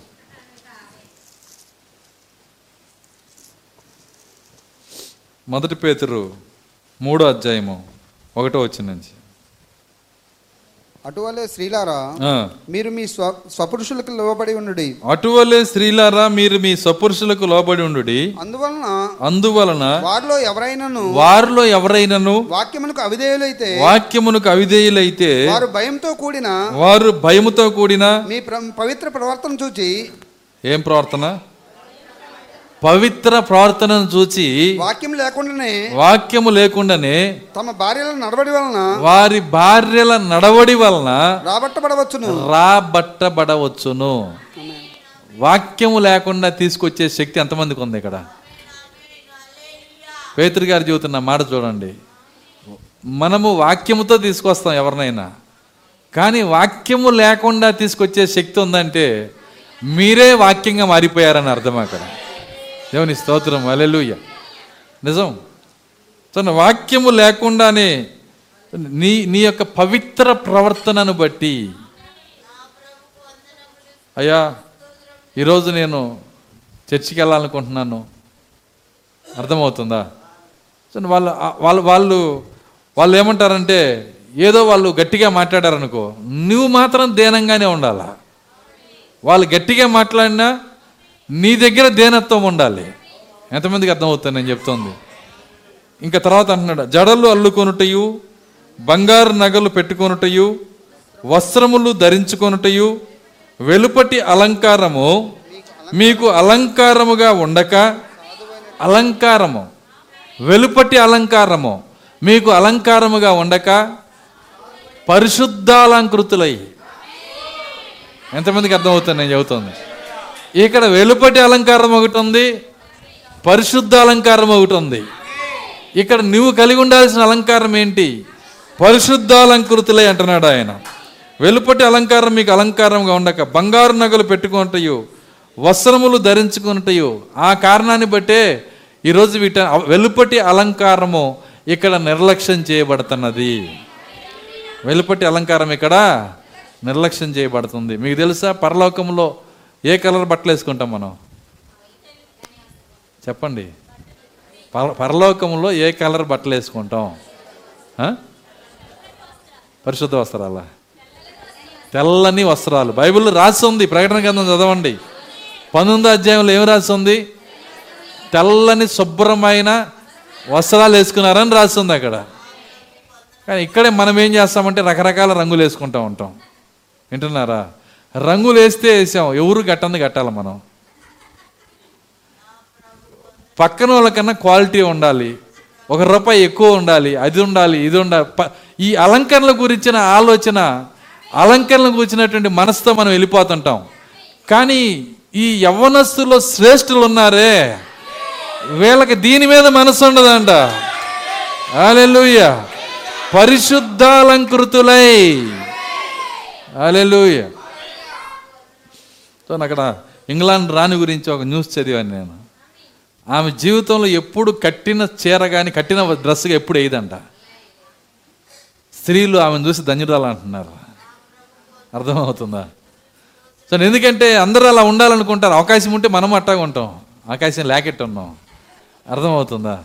కానీ నువ్వు నీ మనస్సు నువ్వు నిజంగా యవనస్సుల్లో శ్రేష్ఠులుగా ఉంటే నీ మనసు దాని మించి తీసేసేయి. దే ఏమేం చెప్పాడు? జడలు అల్లుకొనుటయు. జడలు అనుకోవటం అంటే జడ వేసుకోకూడదు పాస్ గారు? అది కాదు. సాధారణ స్త్రీ ఎలా ఉంటుందో అలా ఉండండి. ఎక్స్ట్రాల్స్ జడలు వేయమాకండి. పాయలు తీయమాకండి. కృష్ణా నదిలోంచి వచ్చిన పాయల్లాగా. అర్థమవుతుంది. మెయిన్ నది తర్వాత పాయలు వస్తాయి కదా. ఈ పాయలు తీసి దాన్ని మళ్ళా స్టార్లు పెట్టి దానిలో సందమామం కూర్చి అర్థమవుతుంది. ఇవన్నీ చేయమాకండి. డెకరేషన్లు చేయమాకండి. సాధారణ స్త్రీ ఎలా జడేసుకుంటుందో అలా ఉండండి. ఎవరుంటారట? నాకెందుకు అంటావా నీ గురించి ఎవరు చెప్పారు నేను పరిశుద్ధులు యవనస్సులలో శ్రేష్ఠులు. యవ్వనస్సులో శ్రేష్ఠుల గురించి చెబుతున్నాను నేను. అలెలుయ్య నేను ఒక కర్రతో ఇక్కడి నుంచి కొడుతున్నా ఆ కర్ర మీరు తీసుకుని ఎవరిని కొట్టమాకండి? మీకోసం కాదు ఆ కర్ర. కాపరి కోసం అది. దేవుని స్తోత్రం అలెలుయ్య ఈ విషయంలో కూడా మళ్ళీ నేను జాగ్రత్త పడాలా? నేను కఠినంగా కొట్టచ్చు. ఇద్దరు కొడుకులు ఉన్నారు. ఒక కొడుకుని తండ్రి కర్ర తీసుకొని కాళ్ళు ఇరిగేటట్టు కొట్టాడు. రెండో వాడు చూసి ఇట్ట కొట్టాలి కావాలని కొడితే ఎట్ట ఉంటుంది అట్ట కాదు మనం చేయాల్సింది. ఆ బాధ్యత తండ్రిది. పెట్టిన తండ్రే తిట్టిన తండ్రే. కాబట్టి నేను ఇక్కడుండి కర్రాడిస్తా. దేవుని స్తోత్రం అలెలుయ్య ఆయన అంటున్నాడు ఏమంటున్నాడంటే తర్వాత జడలు అల్లుకొనుటయు బంగారు నగలు పెట్టుకొనుటయు. బంగారు నగలు పెట్టుకుంటే వస్త్రములను ధరించుకొనుటయు. బంగారు నగలు అన్నప్పుడు నీకు ఇంట్లో ఏదైనా ఆటంకం ఉంటే అది నీ ఇష్టం భర్త ద్వారా. ఎందుకంటే దేవుడు మార్గం తెరిచేదాకా నువ్వు దాన్ని పెట్టుకోవచ్చు. బంగారు నగలు నీ మనసులోనే ఉన్నాయి అనుకో. నువ్వు తీసి వచ్చినా ఉపయోగం లేదు? ఎంతమందికి అర్థమవుతానని చెప్తుంది. నువ్వు ఒక్క గ్రాము బంగారం వేసుకోకపోయినా మనసులో మనసు నిండా బంగారం ఉంటే దానికే ప్రవక్త ఏమన్నాడంటే ఐగిప్తు నుంచి వచ్చిన ఇస్రాయేలీలు ఐగిప్తుని మోసుకొచ్చారంట. ఐగిప్తు నుంచి వచ్చిన ఇస్రాయిల్ ఏం చేశారు? ఐగిప్తుని మోసుకొచ్చారు. ఐగిప్తులో మేము తిన్న కూరగాయలు గుర్తుకొస్తున్నాయి బంగాళదుంపలు గుర్తుకొస్తున్నాయి అక్కడ తిన్న చికెన్ గుర్తుకొస్తుంది అది గుర్తుకొస్తుంది ఇది గుర్తుకొస్తుంది నీ కళ్ళ ముందున్న యహోవా గుర్తుకు రావట్లేదా? నీ కళ్ళ ముందున్న అగ్నిస్తంభం కనపడట్లేదా? నీ కళ్ళ ముందున్న మేఘస్తంభం కనపడట్లేదా?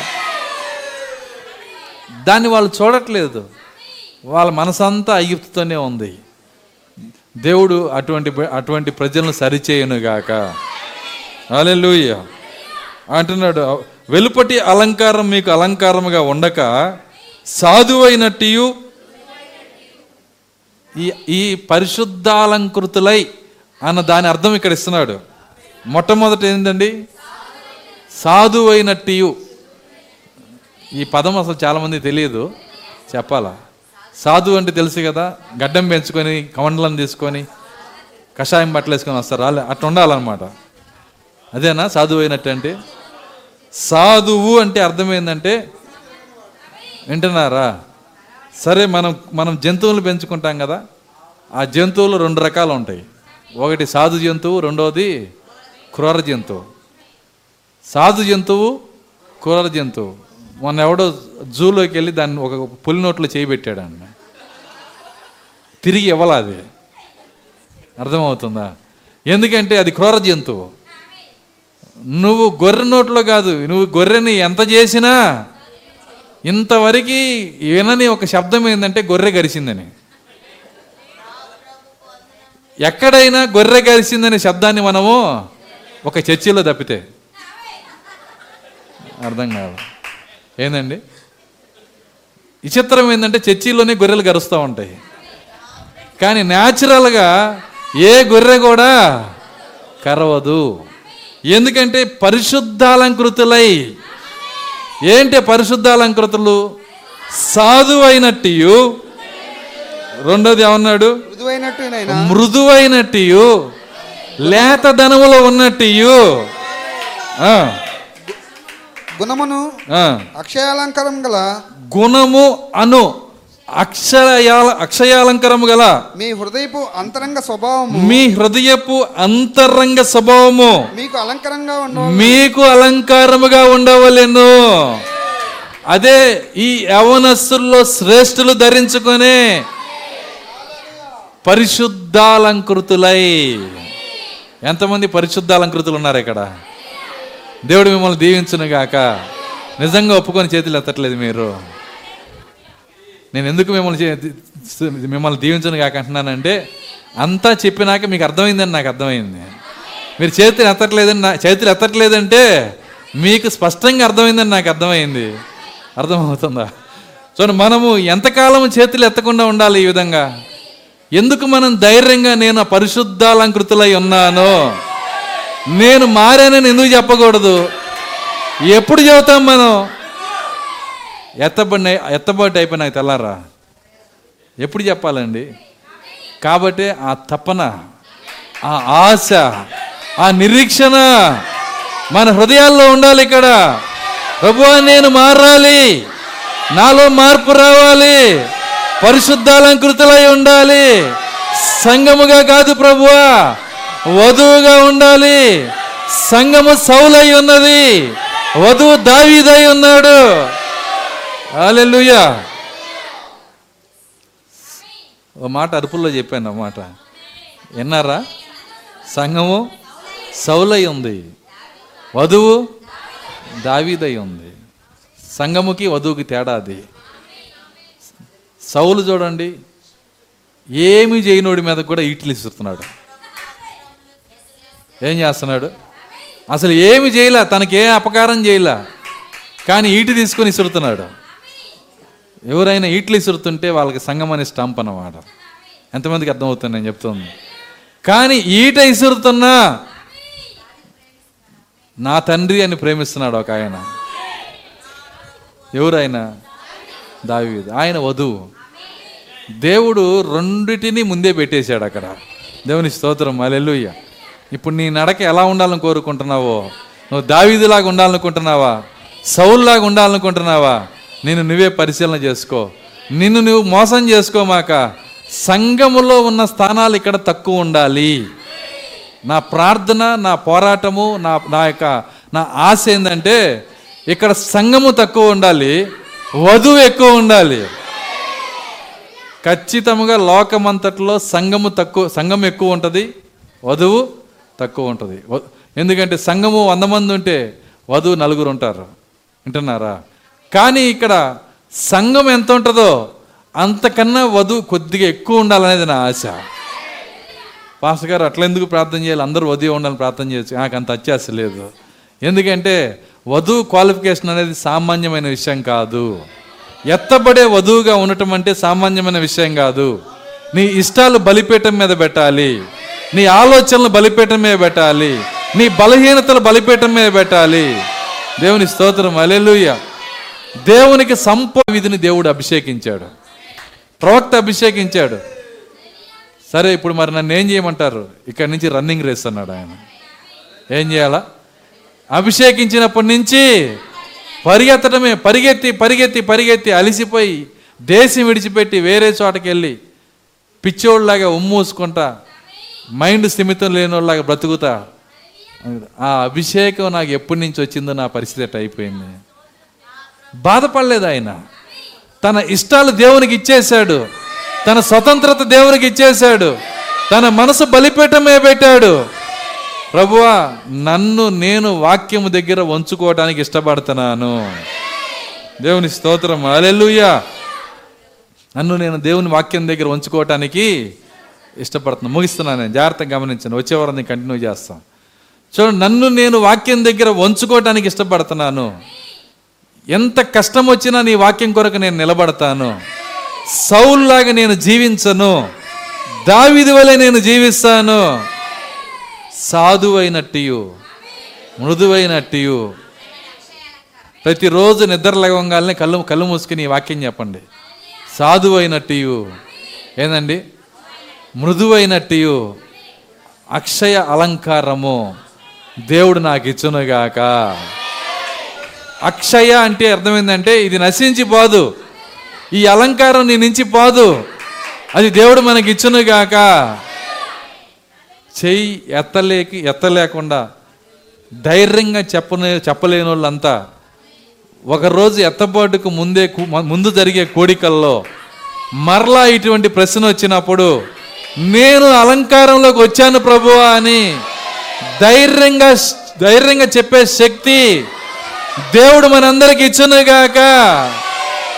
హల్లెలూయా. దేవుడు దేవుడు నేను వెనకాల నుండి తొయ్యడండి. నువ్వు ఇలా లేవు ఇలా లేవు ఎత్తపడాలి నువ్వు దేవుడు ఎప్పుడు తొయ్యడు. కానీ నిన్ను నీవే నడిపించుకోవాలి. నీకు నీవే బుద్ధి చెప్పుకోవాలి. నీకు నీవే సరి చేసుకోవాలి. నీ అంతట నీవే దేవునికి లోబడాలి. నీ అంతట నీవే దేవునికి లోబడితే అత్యంత శక్తివంతమైన ఆయుధం అన్నాడు ప్రవక్త. దేవుడు ఆయుధం మనందరికి ఇచ్చునుగాక దేవుడు హెచ్చరించేదాకా ఆగొద్దు. దేవుడు సరిచేసేదాకా ఆగొద్దు. దేవుడు బుద్ధి చెప్పేదాకా ఆగొద్దు. దేవునికి శ్రమ ఇవ్వద్దు. అక్కడున్న ఆ- ఆ యొక్క జక్కయ్య లేచి నిలబడ్డట్టుగా. జక్కయ్య లేచి నిలబడ్డాడు. లేచి నిలబడి ఆయన ఎంత కుంగిపోతున్నాడంటే జక్కయ్య లోపల ప్రార్థన చేస్తున్నాడు ప్రభువా నన్ను దేవుడు ప్రేమించాడు. నన్ను దేవుడు ఎన్నుకున్నాడు. నా ఇంటికి భోజనం చేయటానికి ఆయన వచ్చాడు. కానీ నా ఇంటికి రావటం వలన నా దేవుడు నిందించబడుతున్నాడు. నా ప్రభువు నిందించబడుతున్నాడు. ఆయన్ని దూషిస్తున్నారు. ఆయన నిందిస్తున్నారు. నా బ్రతుకును బట్టి ఆయన నిందించబడుతున్నాడు. ఎంత కుంగిపోయాడంటే ఆయన మా లోపల బాధపడి బాధపడి ఆ వేదంలో పైకి లేచి నుంచున్నాడంట. లేచి నుంచొని అందరూ ఏనండి మీ మనసులో ఏముందో నాకు తెలుసు.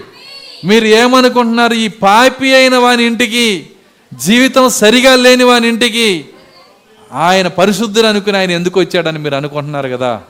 నాకు తెలుసు. ఆయన్ని మీరు నిందించడం నేను వింటున్నాను.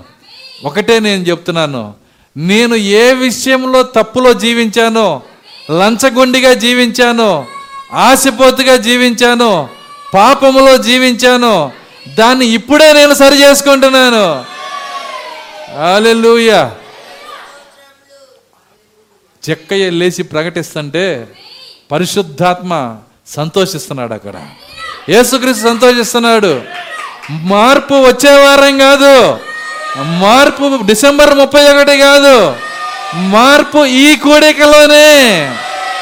అలెలుయా ఎన్నుకోబడిన వ్యక్తివైతే జక్కయ్య వల్ల ఎందుకు నువ్వు కూర్చున్న కుర్చీలోనే మారకూడదు? ఆ పరిశుద్ధ అలంకృతులై ఎందుకు నువ్వు అలాంటి స్థానంలోకి వెళ్ళకూడదు? ఎందుకు యవనస్తుల్లో శ్రేష్ఠుల్లోకి వెళ్ళకూడదు? అలెలుయ ఈ కూడికలోనే జక్కయ్య వల్లే దేవునితో మాట్లాడదాం. ప్రభు నీ కృప మాకు దయచేయండి. నా పొరపాట్లు క్షమించండి. మీరిచ్చిన బలిపేటపు పిలుపుని బట్టి నీకు స్తోత్రాలు చెల్లిస్తున్నా. ఈ రోజే నన్ను నేను మార్చుకోవడానికి ఇష్టపడుతున్నాను. సంఘం యొక్క జీవితం కంటే ఉన్నతమైన జీవితం నాకు కావాలి ప్రభువా వధువు జీవితాన్ని నాకు దయచేయండి ప్రభు అని ఈ మధ్యాహ్నం మనం ప్రార్థించుదాం. అందరం లేచి నిలబడదాం.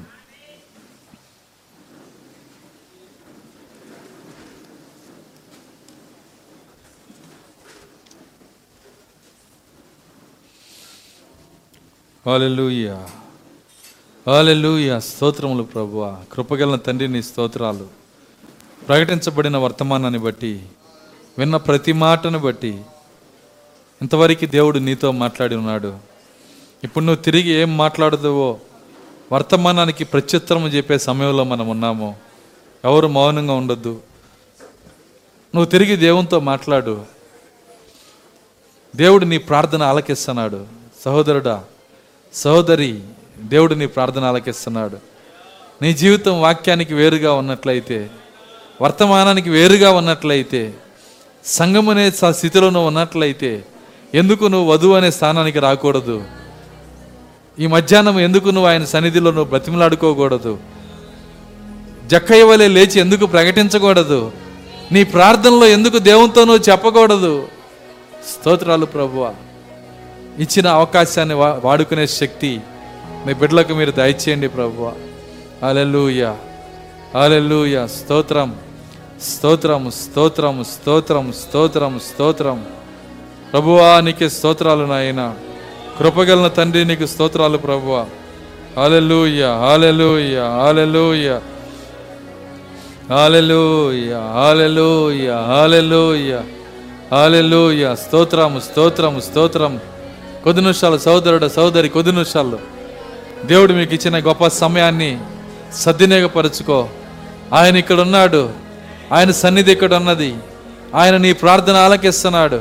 ఆయన చెవులు నీ ప్రార్థన వైపు ఉన్నాయి.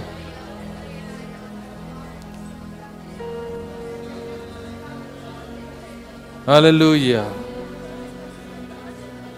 నీ మనస్సాక్షి నీ పైన నేరారోపణ చేసిన కార్యాలని ఇప్పుడే బలిపీఠం మీద పెట్టు. ప్రభువా నన్ను క్షమించండి నాయన. నా పొరపాట్లు క్షమించండి. నా తప్పిదమ్ములు క్షమించండి. ప్రభువా నన్ను నడిపించండి ప్రభువా. ఎటువంటి గుణలక్షణమైన ఎటువంటి వ్యర్థమైన కార్యములనైనా ఓ ఈ సమయం ముందు మేము వదులుకోవటానికి ఇష్టపడుతున్నాను నాయన. తండ్రి జక్కయ్య ఏ విధముగా నాలుగింతలు వారికి చెల్లించి నాలుగింతల పశ్చాత్తాపాన్ని ప్రకటించాడు ఈ మధ్యాహ్నము నీ బిడ్డలు అటువంటి పశ్చాత్తాపమును ప్రభువ ప్రకటించు శక్తి మీరు దయచేయండి నాయన. అవును ప్రభువ మేము చెయ్యి ఎత్తలేకపోయాము నాయన. సాధువైన మృదువైన అక్షయ అలంకారము ప్రభువ. ఓ పరిశుద్ధాలంకృతులై. స్తోత్రాలు చెల్లిస్తున్నాం. దేవా కనికరించండి. ఆ యవనస్తుల్లో శ్రేష్ఠులుగా మమ్మల్ని మార్చండి. ఓ తండ్రి పరిశుద్ధులలో స్వాస్థ్యంగా నన్ను మార్చండి. హాలెలూయ హాలెలూయ స్తోత్రాలు ప్రభువ.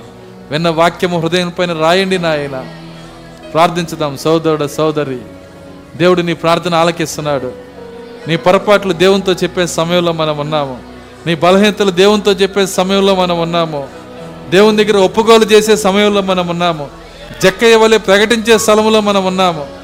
ఎప్పుడు జక్కయ్య ప్రకటించాడో అప్పుడు మన ప్రభు ఆ పరిశుద్ధాత్మ దేవుడు ఇదిగో జక్కయ్య ఇంటికి రక్షణ వచ్చిందని ప్రకటించాడు.